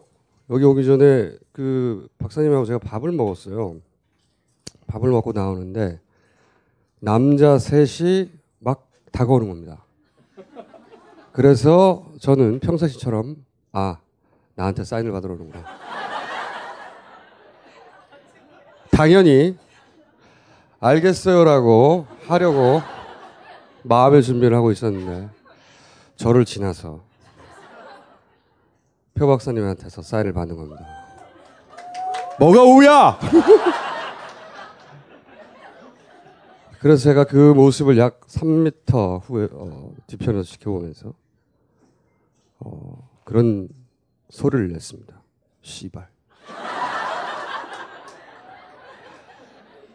어, 오늘 표 박사님의 실체를 낱낱이 밝혀서 다시는 사인 받는 사람이 생기지 않도록 해야 되겠다.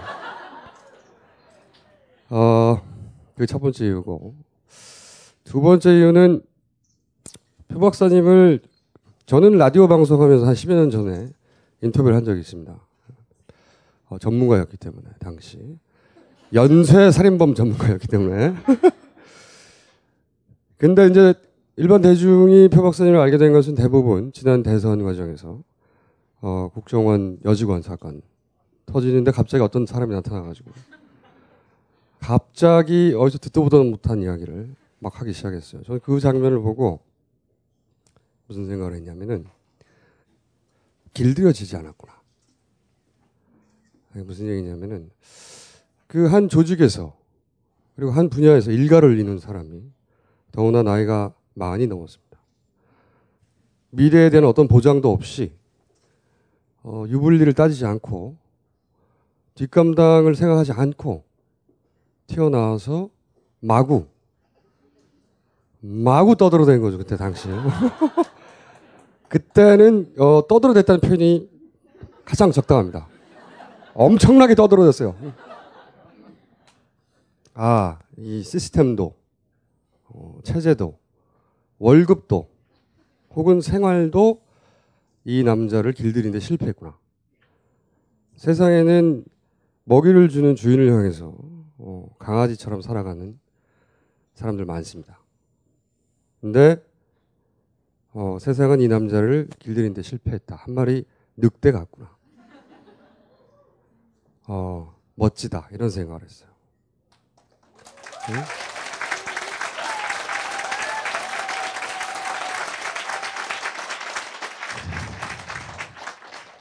칭찬은 여기까지입니다. 자 오늘 여기서 마치겠습니다. 고맙습니다. 어, 그런 늑대 같은 남자들 잘 없어요, 그죠? 어, 거의 거의 나만큼 멋진데?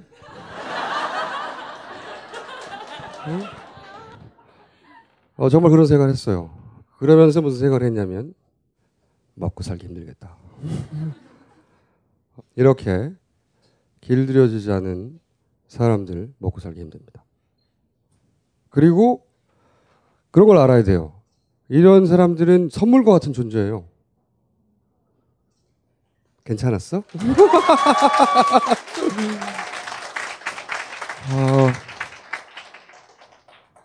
굉장히 아껴야 되는 겁니다. 사람을 아낄 줄 알아야 돼요. 표창원이라는 남자가 갑자기 튀어나와서 우리가 하고 싶었는데 못했던 이야기, 혹은 하고 싶은데 정확하게 몰라서 반박하지 못한 이야기들 대신해서 개인적 불이익 모두 다 떠안고 얘기해 줬잖아요. 우리는 또 바쁜 사람들이라 각자 자기 삶이 있어서 자기 앞가림만 하라고 있게 됩니다. 어, 그 가운데도 어, 이 남자는 또 생활을 해 나가야 돼. 그잖아요? 4년이나 지나고 나면 흔적도 없이 사라질 수도 있어요.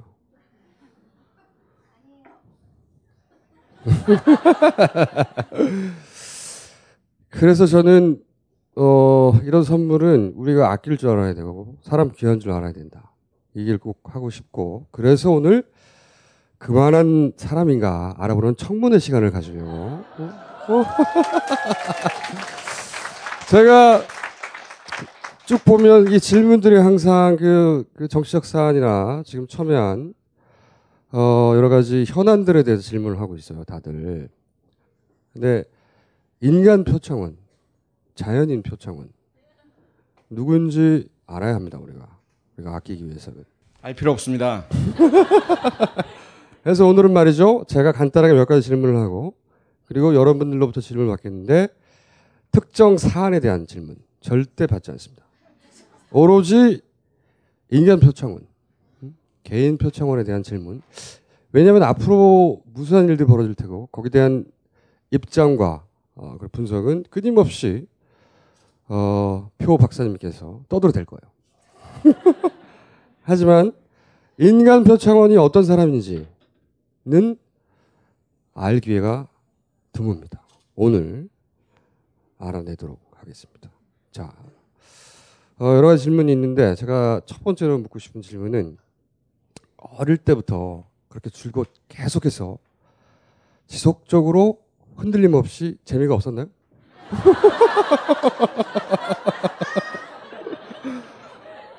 어, 이분이 거의 완벽한데 어, 한 가지 크게 저에 비해서 떨어지는 점은 뭐냐면 완벽에 도달하지 못한 이유가 뭐냐면은 음, 어, 지나치게 재미가 없다는 거. 아 기분이 상당히 나빠지셔가는데요. 어, 호구 조사부터 간단하게 제가 아무도 물어보지 않을 어, 차는 뭘 타십니까? 차요? 자동차. 자동차 SM 예, 7 타고 있습니다. 집이 몇 평입니까? 42평인가요? 아파트인가요? 네, 아파트입니다. 본인이 사신 겁니까? 제 아내가 샀습니다.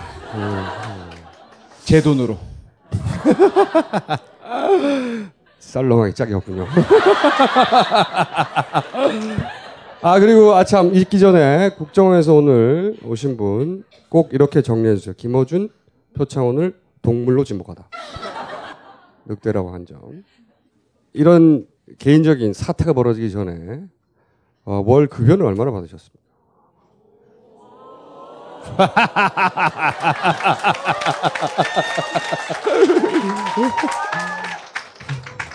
어 이거는 답하면 안 되는 거 아닌가요? 개인정보보호법 위반 아닌가요? 어. 어. 말 시킬 때 여쭤볼게요. 제가 얼, 얼마 받았을 것 같아요?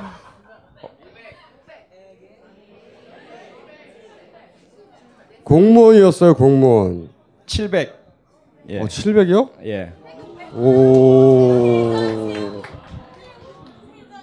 세전. 세전. 어, 상당한 금액을 나름 받고 계셨군요. 그렇다면은 어, 지금 현재 월급이 얼마입니까? 아시면서 그러세요? 어, 제가 알기로는 제로로 알고 있어요. 제로로. 지금은 그러면 파먹고 있는 돈은 퇴직금인가요? 네. 아 인세 좀 들어옵니다. 책 인세 좀 들어오고. 그 얼마 된다고? 별로 안 팔렸는데. 조금 팔렸어요, 저기. 네. 심지어는 말이죠. 그 한결에서 하던 방송, 뭐 큰 돈은 아닙니다만 차비라도 나가고 활동비라도 되는데 그것도 관두셨어요. 예. 완전한 백수에. 그죠? 자, 그러면 퇴직금으로 얼마나 버틸 수 있습니까? 솔직히 말씀드리면 제가 그 제 수입이나 재정 상황에 대해서 전혀 모르고 살았습니다. 아내가 전부 다 관리를 했거든요. 그래서 아내가 저한테 그런 말을 하더라고요. 지난번 그 시사 게이트랑 뭐, 어, 몇 가지 방송, 언론 기고 이런 거 그만두고 싶어서 있을 때 저한테 아내가 딱 그러더라고요. 1년 줄게, 1년.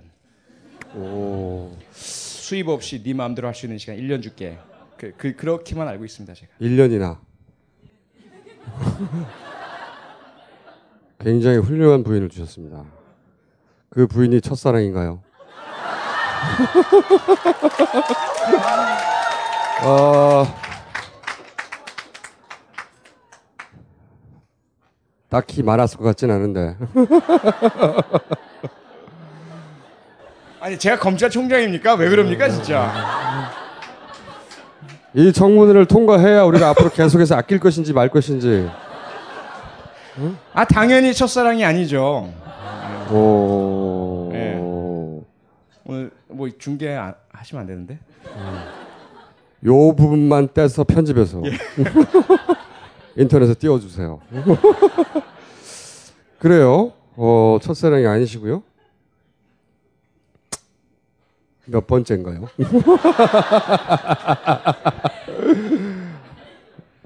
아니 근데 솔직히 말씀드리면 제가 연애를 좀 했습니다. 예. 이래 보여도 정말 재미가 없는 건 정말 인정해요. 가슴이 아픕니다. 왜냐하면 제 아내도 처음부터 저를 만날 때부터 당신 왜 이렇게 재미가 없어? 맨날 진지하기만 해. 아 그리고 학교에서도 많은 분들이 저한테 아, 정말 들을 것도 많고 강의도 괜찮은데 유머를 좀 얹으면 더 좋을 것 같아요. 이런 완곡한 이야기를 좀 재미없는 사람이거든요. 그건 인정합니다. 인정하는데 그럼에도 불구하고 많은 뭐가, 여성, 뭐가 달랐습니까? 예. 많은 여성분들이요? 예. 심지어는 예, 그러니까 저 제 입장에서 많았죠. 그래서 만나 주셨습니다. 그래서 네. 만나 주셨습니다. 숫자는 기억 못합니다. 죄송하지만. 예. 어... 그런데 왜 지금의 그 많은 연인들 중에 아내와 당연히 최고니까.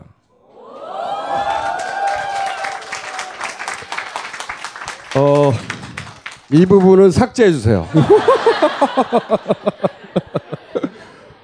아 그렇군요. 어떤 지금 어떤 누구도 제 아내를 이길 수 없습니다. 어떤 의미에서 그렇습니까? 제 마음을 예, 사로잡는 면에 있어서 예. 이렇게 얘기 안 하면 제가 죽거든요.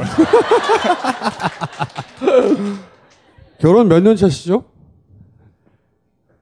18년. 오, 결혼을 좀 일찍 하신 편이네요. 서른 살에 했으니까. 어, 제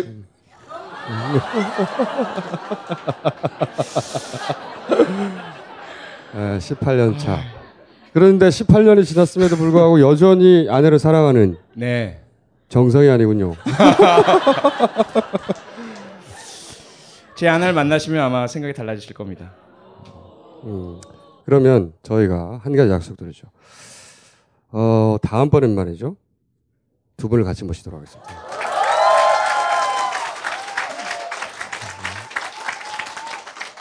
어, 그래서 누구보다 표창원을 정확하게 알고 있는 아내를 통해서 표창원의 실상을 저희가 낱낱이 파헤쳐 드리도록 하겠습니다.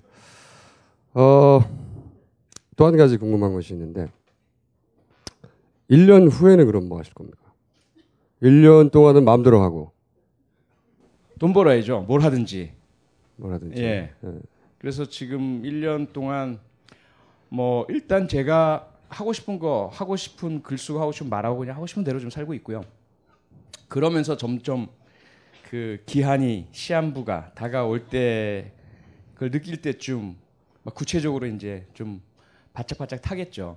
아, 아까 소설을 쓰겠다는 말씀도 하셨어요? 비밀인데. 예. 추리 스- 소설을. 어. 어, 딱히 많이 팔 것 같진 않은데. 그러면은 어, 평상시에 취미는 어떤 겁니까? 대통령 디스 말고. 뭐 그건 취미가 아니라 제 일이고요. 어, 뭐 음악 좋아하고 영화 좋아하고. 아, 어떤 음악을 좋아하시죠? 음악은 거의 모든 종류를 다 좋아. 제, 제 트위터 팔로워들은 다 아시죠? 예. 몇 명 된다고? 좀 좀 됩니다. 예. 예? 예? 당신 누구야? 왜 자꾸 끼어들어? 네, 16만이 넘는다. 어, 음악도 좋아하시고 스포츠도 좋아하시고요. 예. 잘 스포츠도 잘 하십니까? 어, 저는 잘한다고 생각을 하는데 어, 뭐 제 아내를 비롯한 주변 사람들은 전혀 인정을 안 하시더라고요. 뭐 딱히 소식적인 좀 잘했습니다. 솔직히 말씀드리면 제가 대학 다닐 때 농구부였고요. 예. 아무거나 들어갈 수는 있어요. 어, 또 한 가지 제가 궁금한 것이 있는데 대통령 같은 거 생각해 보셨어요? 솔직히 말씀드리면 국민학교 때 꿈이 뭐냐고 물어봤을 때 제가 대통령이라고 한 적이 있었어요. 그럼 그게 대통령이 뭔지도 모르고 그냥 주변 사람들한테 누가 제일 높아. 최근에는 전혀 그 모습 그 자리 그 욕 이거는 싫습니다. 예. 또 있습니다. 그 왜 그러셨어요, 근데? 왜 갑자기 어, 떠들었냐고요? 네, 떠들어대기 시작했어요. 사실은 갑자기 태어난 거예요, 정말로. 갑자기 태어나서 가장 큰 목소리로 떠들어대기 시작했어요. 모든 방송에 다 튀어나와가지고 어찌나 크게 떠들어대는지 안 들릴 수가 없었어요. 아, 그때는 글쎄요 이제 그 보신 분들은 갑자기라고 느끼셨겠지만 방송 종사자분들은 이제 아시잖아요 어디서 어 그런 예 이야기가 나오거나 특이한 사람 이 있으면 일단 보여주거든요 근데 보여주는데 저같이 떠든 사람들이 없다 보니까 희소하니까 자꾸 여기저기서 찾은 거죠 이거 왜 그러셨냐고요. 왜냐하면은 뭐 전문적인 음. 뭐 경찰 수사의 프로세스에 대한 문제점만 또박또박 짚고 드라이하게 그럴 수도 있었잖아요. 근데 왜 입장을 딱 정해서 그렇게 흥분해서 그렇게 고함을 지르며 왜 그러셨어요? 어, 뭐 솔직히 말씀드리면 그 당시에 특히 그 잘 아시는 어, 12월 17일 날 JTBC 권영진 전 그분에게 너무나 너무나 정말 좀 미안한 마음을 가지고 있습니다. 그 시간 이후로 그분이 보이질 않기 때문에 어, 그분과의 토론 때 이틀 밤을 꼬박 샌 상태였어요, 제가. 한숨도 못 잔 상태였습니다. 그 상황 자체가 그렇잖아요. 그 경찰대 교수로서 자꾸 정부 또 여당 여당 후보에 대해서 비판적이 될 수 있는 이야. 그때는 차분하게 얘기를 했지만 경찰 프로세스에 대해서 그 자체에 대해서 뭐 문제가 자꾸 야기되니까 고민하고 갈등하고 이틀 밤을 샜는데 TV에 나오라고 하니까 좀 솔직히 말씀드리면 첫 첫날 토론 때는 제가 이야기를 생각해서 한 게 아니라 그냥 저 혼자 막 그 이야기가 나오더라고요. 이 신비한 신비한 경험을 했습니다. 그래서 어 그게 마치 뭐그 무당들이 가끔 경험하는 방언. 터진다 그러죠. 네. 예. 어. 그래서 아마 그 당시에 그 제 육체적인 상태 이틀 동안 전혀 잠을 못 잤던 그 상태랑 어그 검열 기관이 다 망가진 거군요. 그렇죠 브레이크가 해제된 거죠 완전히 어떤 제어 장치가 해제돼서 그 보통 미쳤다고 하는데 그럴 때. 그랬던 것 같습니다. 예. 그리고 나서 후회는 없었어요. 내가 왜 이렇게까지 해버렸지? 그래서 아까 노래 불러드렸잖아요. 어, 후회하지 않는다고. 예. 그거 듣고 예를 들어서 집에서 뭐라고 하진 않으셨? 왜 그랬냐고 당신 미쳤냐고. 근데 그 상황까지 오는 과정을 이제 제 아내는 다 지켜봤잖아요. 물론 잠은 잘 잤습니다. 제 아내는 저는 밖에서 밤을 꼬박 새는데 잠을 잘 잘 자고 아침에 일어나서 안 잤어? 뭐 이제 하지만 그 뭐 큰 사랑은 없군요.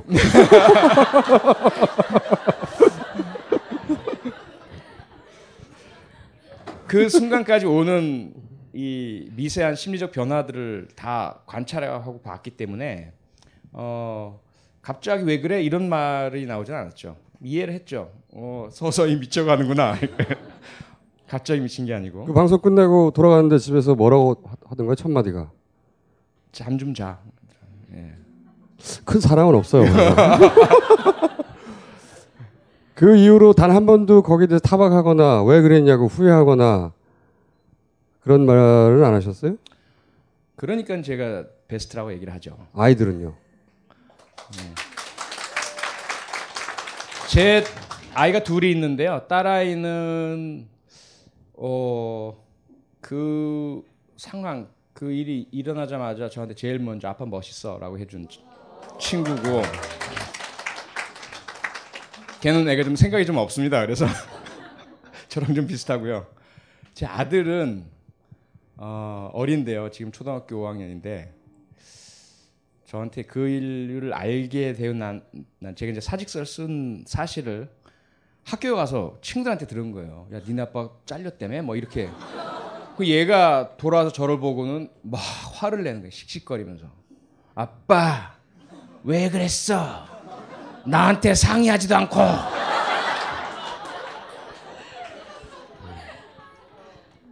그 친구 설득하기 위해서 제가 가진 모든 역량을 다 쏟아부었습니다. 예. 설득이 됐습니까? 네. 무슨 말로 설득을 하셨어요? 아빠 앞으로 더 유명해질 거야.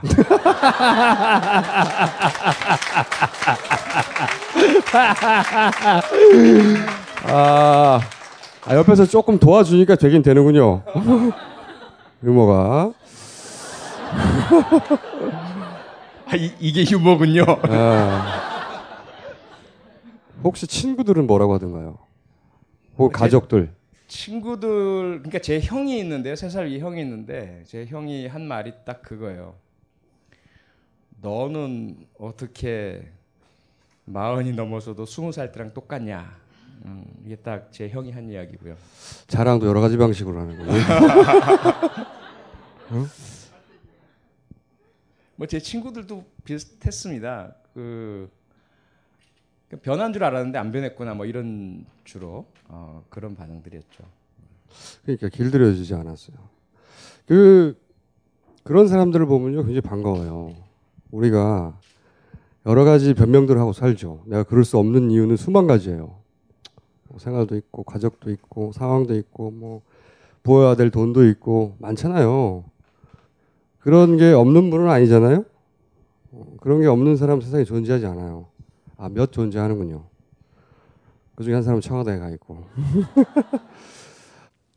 그래서 다들 길들여지죠.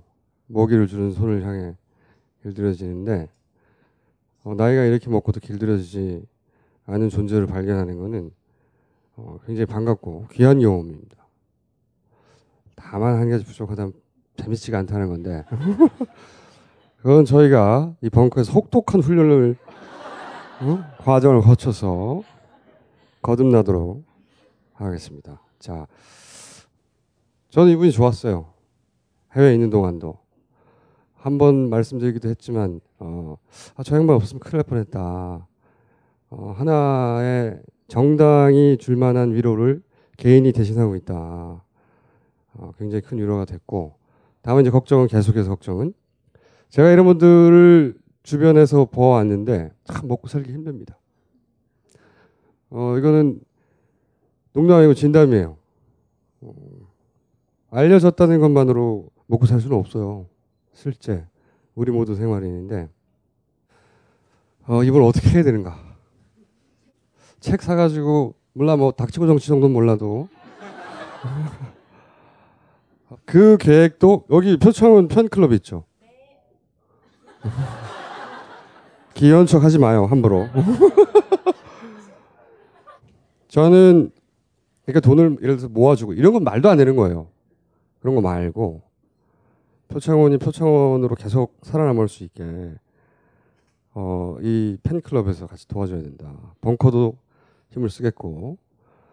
어, 저는 뭐 전혀 반대고요. 걱정하지- 시끄럽고요. 요런 앞가림은 자기가 못하는 모험입니다. 예? 어, 그거 꼭 기억해 주시고요. 이 남자를 계속 표창으로 있도록 잊지 말고 도와주셔야 되고.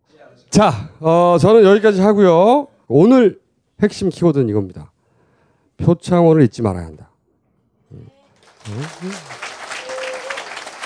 고맙습니다. 우리 김원진 총수에게 큰 박수 부탁드립니다.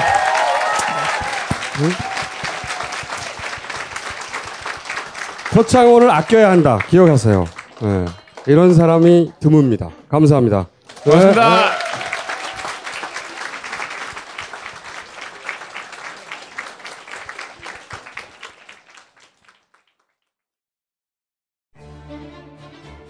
정윤수의 앵콜 특강. 우리도 클래식쯤은 듣고 산다. 연인과 카페에 들어가는데 모르는 음. 악이쫙 흐릅니다. 그럴 때 아무 곡이라도 얘기하면 됩니다. 저 브람스 4번인가? 끝나거나 아니면 박수 칠 수 있는 타임이 있는데 언제 쳐, 쳐야 되는지 이렇게 좀 알려줄 수 있는 박수는요, 안 치는 게 최고입니다. 당신의 교양 수준을 뻥튀기 해줄 지식의 발기술사 정윤수. 지금 바로 벙커원 홈페이지에서 확인해 보세요.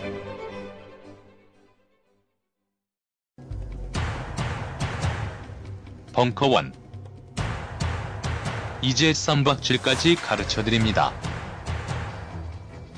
한국 최초 프라이드 선수 최무배와 함께하는 벙커원 fight club. 맨몸 운동에서부터 눈빛 개조, 호신술, 격투기까지 지금 바로 벙커원 홈페이지에서 확인해 보세요. 벙커원 special 거의 가수 되기 프로젝트 회식 자리에서 부를 노래가 없어 눈치 보이셨나요? 눈치 보며 노래방 책만 넘기고 계셨나요? 대한민국에서 가수가 되지 못한 여러분들을 위해 벙커원이 나섰습니다. 조가의 주인공 박경종 성악가의 오페라 강의 거의 가수다. 10주 만에 거의 오페라 가수로 거듭날 수 있는 기회를 놓치지 마세요. 지금 벙커원 홈페이지에서 수강 신청하세요.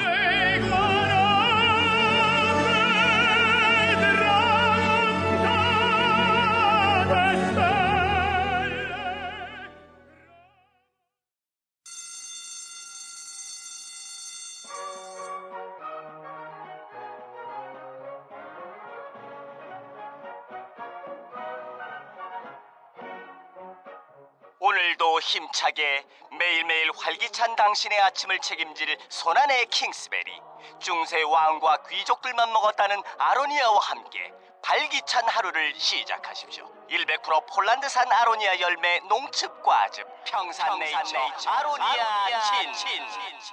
가사 노동과 학업, 직장 스트레스로 지친 가족을 위한 최고의 선물. 한국에서 구라파의 맛과 향을 덤으로 느낄 수 있습니다. 우리 가족의 건강은 아로니아가 챙겨줘요. 100% 폴란드산 아로니아 열매 농축 과즙. 평산네이처 아로니아 친. 보다 자세한 사항은 딴지마켓에서 확인하실 수 있습니다.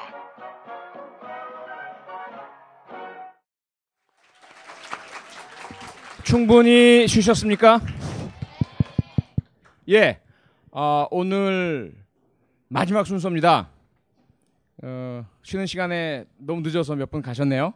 그 남아 계신 분은 정말 잘 남아 계신 겁니다. 최근 대한민국 최고의 뜨거운 락커. 어, 주로 우리 시민들이 모이시는 촛불 시 때마다 또 공연을 많이 해주신 촛불 락커로도 알려져 계시죠. 어, 상당히 시원하고요. 어, 울분을 토해내는 블랙스완 큰 박수를 맞아주시기 바랍니다. 안녕하세요. 네, 안녕하세요. 제가 마지막인데 저희가 오늘 3시에 와갖고 여태까지 여러분들 만나뵈려고 기다리고 있었습니다. 아, 감사합니다. 저희를 아시는 분들도 계시겠지만 저희는 이제 소위 빨갱이 밴드라고 해서 종북 밴드입니다. 뭐 작년 12월 19일 날 저는 이제 기호 2번이 당선되는 줄 알고 마누라한테 야 치맥 갖다 놔라. 그러고서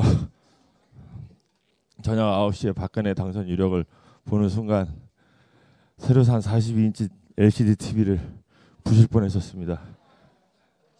1년 동안 참 치열하게 싸워왔습니다. 저희가 촛불 현장을 다니면서 올 여름서부터 이제 날이 추워진 겨울까지 이렇게 여러분들 싸우는데 힘내시라고 전국을 돌아다니면서 여러분들 뵙고 그랬는데 앞으로 또 1년이 더 걸릴지 2년이 더 걸릴지는 사실은 잘은 모르겠지만 제 생각에는 전현이 저렇게 삽질을 하는데 얼마 안 있으면 내려오지 않을까라고 감히 예상해 봅니다.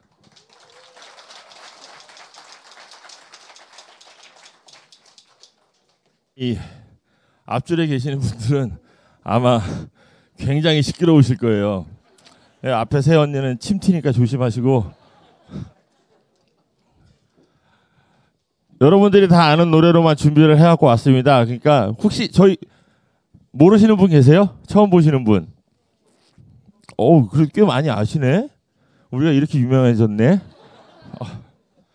첫 곡은 잔잔하게 아침 이슬로 시작하겠습니다.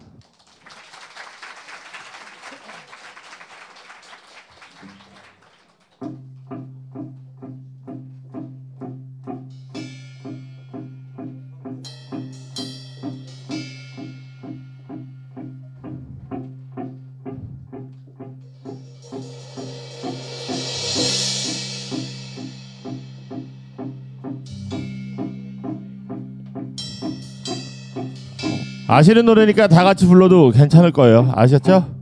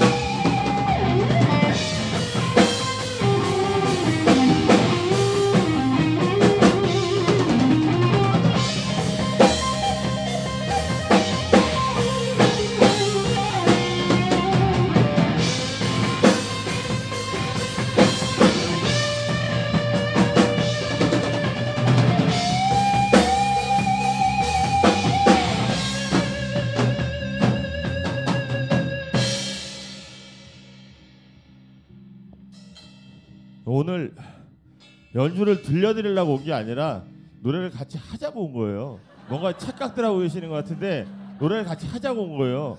저희가 연주를 해드릴 테니까 노래를 하시면 되는 거예요. 아시겠죠? 아, 이- 이제 알아들으셨구나. 자 노래 할게요. 따라하시면 돼요.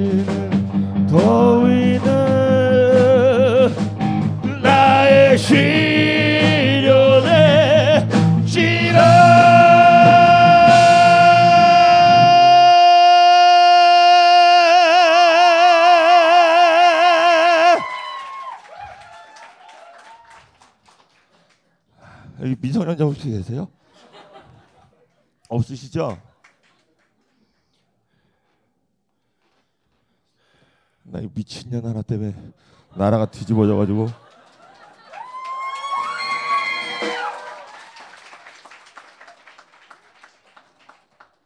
서두에도 말씀을 드렸지만 이제 1년이 될지 벌써 1년이 될지 그건 아무도 모르는 겁니다.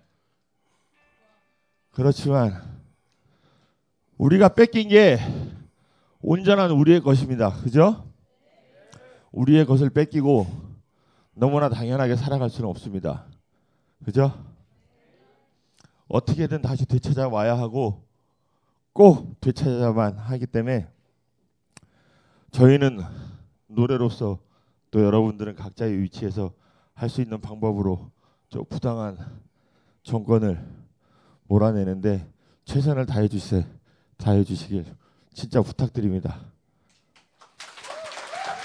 자, 그런 의미에서 오늘 이렇게 모이신 여러분들이 다 한 목소리가 돼서 크게 소리 한번 질러 볼까요? 소리가 커야지 노래가 시작이 됩니다. 크지 않으면 시작되지 않습니다. 왜냐하면 전투력을 봐야 되기 때문에 자 하나 둘 셋. 이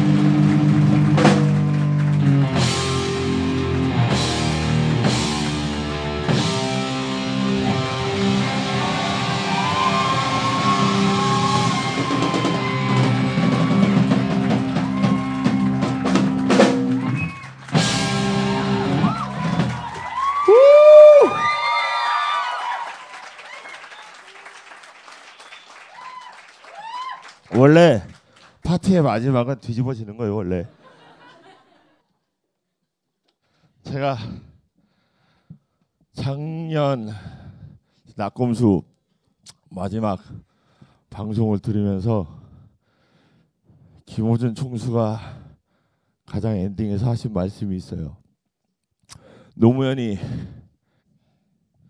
자기의 목숨을 던져서 한 시대를 끝내는 걸 보고 남은 세상은 어떻게든 하고 싶었다라고 말씀하시는 걸 듣고 그때까지만 해도 저는 아 정권이 바뀌면 내가 노래로서 우리 노장의 명예를 되찾을 수 있는데 좀 일조를 할 수 있겠다라고 생각을 했는데 12월 19일 날 하늘이 무너지고 어, 병신 같은 년이 대통령이 되는 바람에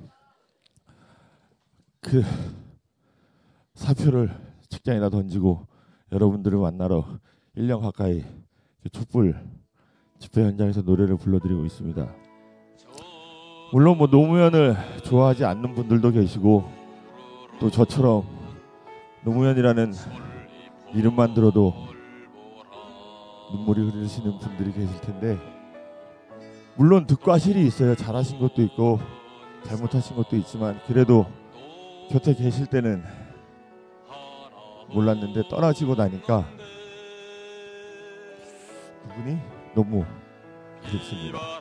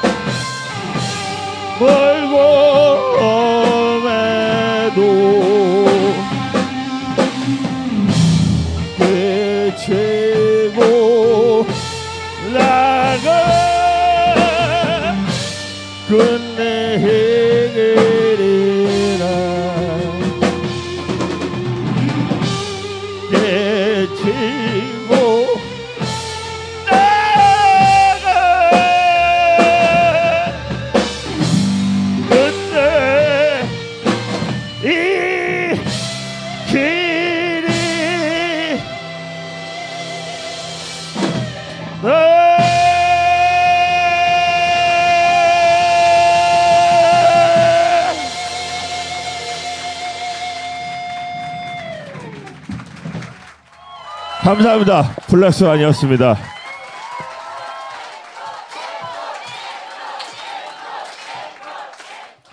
어. 사실은 앵콜이 안 나오면 안 되는 거였어요. 왜? 왜냐, 왜냐면 박사님이 저희랑 한 곡을 부르시기로 돼 있었는데 박사님이랑 처음에 부르면 가실까봐 박사님 노래만 듣고 여러분들 가실까봐 나름 이제 좀 전략적으로다가 박사님 준비되셨나요, 박사님? 네? 준비되셨나요? 아, 뭐 늘 준비는 돼 있습니다. 아, 그러시구나. 자, 여기 혹시 촛불 집회나 뭐 투쟁의 현장에 많이들 나가세요? 아, 임을 위한 행진곡이라는 진보들의 애국가를 아십니까? 왜 웃어 언니? 민망하게 크게 앞에서 웃으면 이쁘게 생겨가지고 여보 아니야 아니야 아니야 째려보지 마 아니야 그냥 멘트야 뭐 째려보지 마. 자 임을 위한 행진곡을 들려드리고 싶은데 아까도 말씀드렸지만 우리는 연주를 해 드리러 온 거야. 당신들이 노래하는 거고. 그러니까 오른쪽 팔을 이렇게 딱 드시고 전부 다 다 일어서세요. 오! 역시 벙커를 무너뜨립시다. 내 거 아니니까. 자, 임을 위한 행진곡 들려드리겠습니다.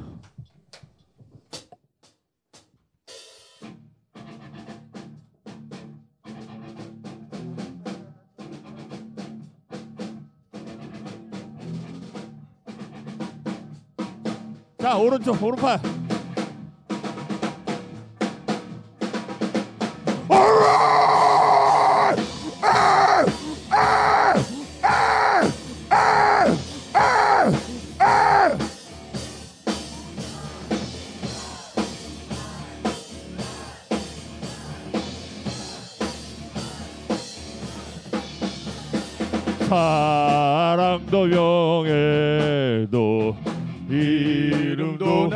없이 한평생 나가자던 뜨거운 맹세.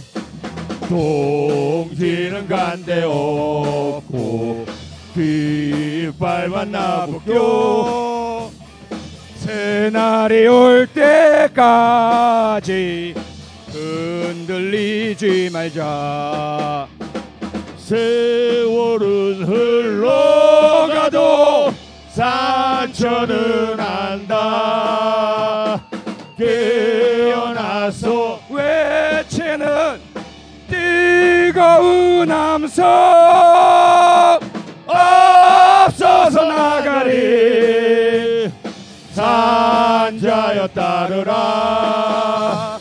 앞서서 나가니 산자여 따르라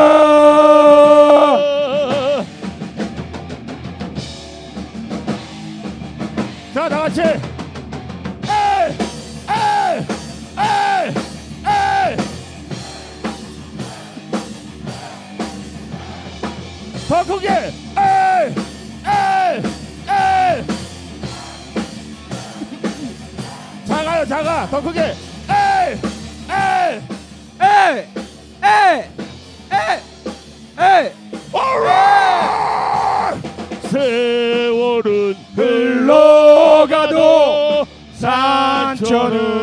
난다. 깨어나서 외치는 뜨거운 함성. 앞서서 나가리 산자여 따르라. 앞서서 나가니 산자여 따르라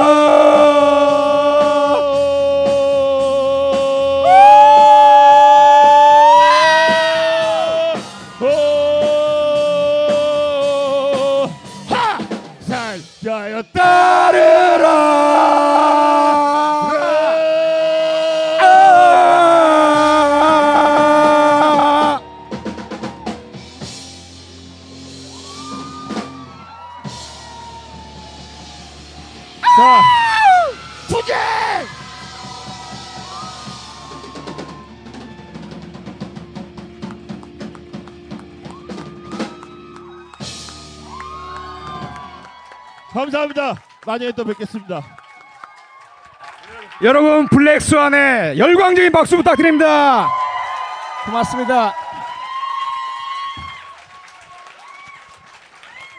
자 이것으로서 2013년 12월 19일 생존자들을 위한 축제 마치도록 하겠습니다. 여러분 너무 고맙습니다. 고맙습니다.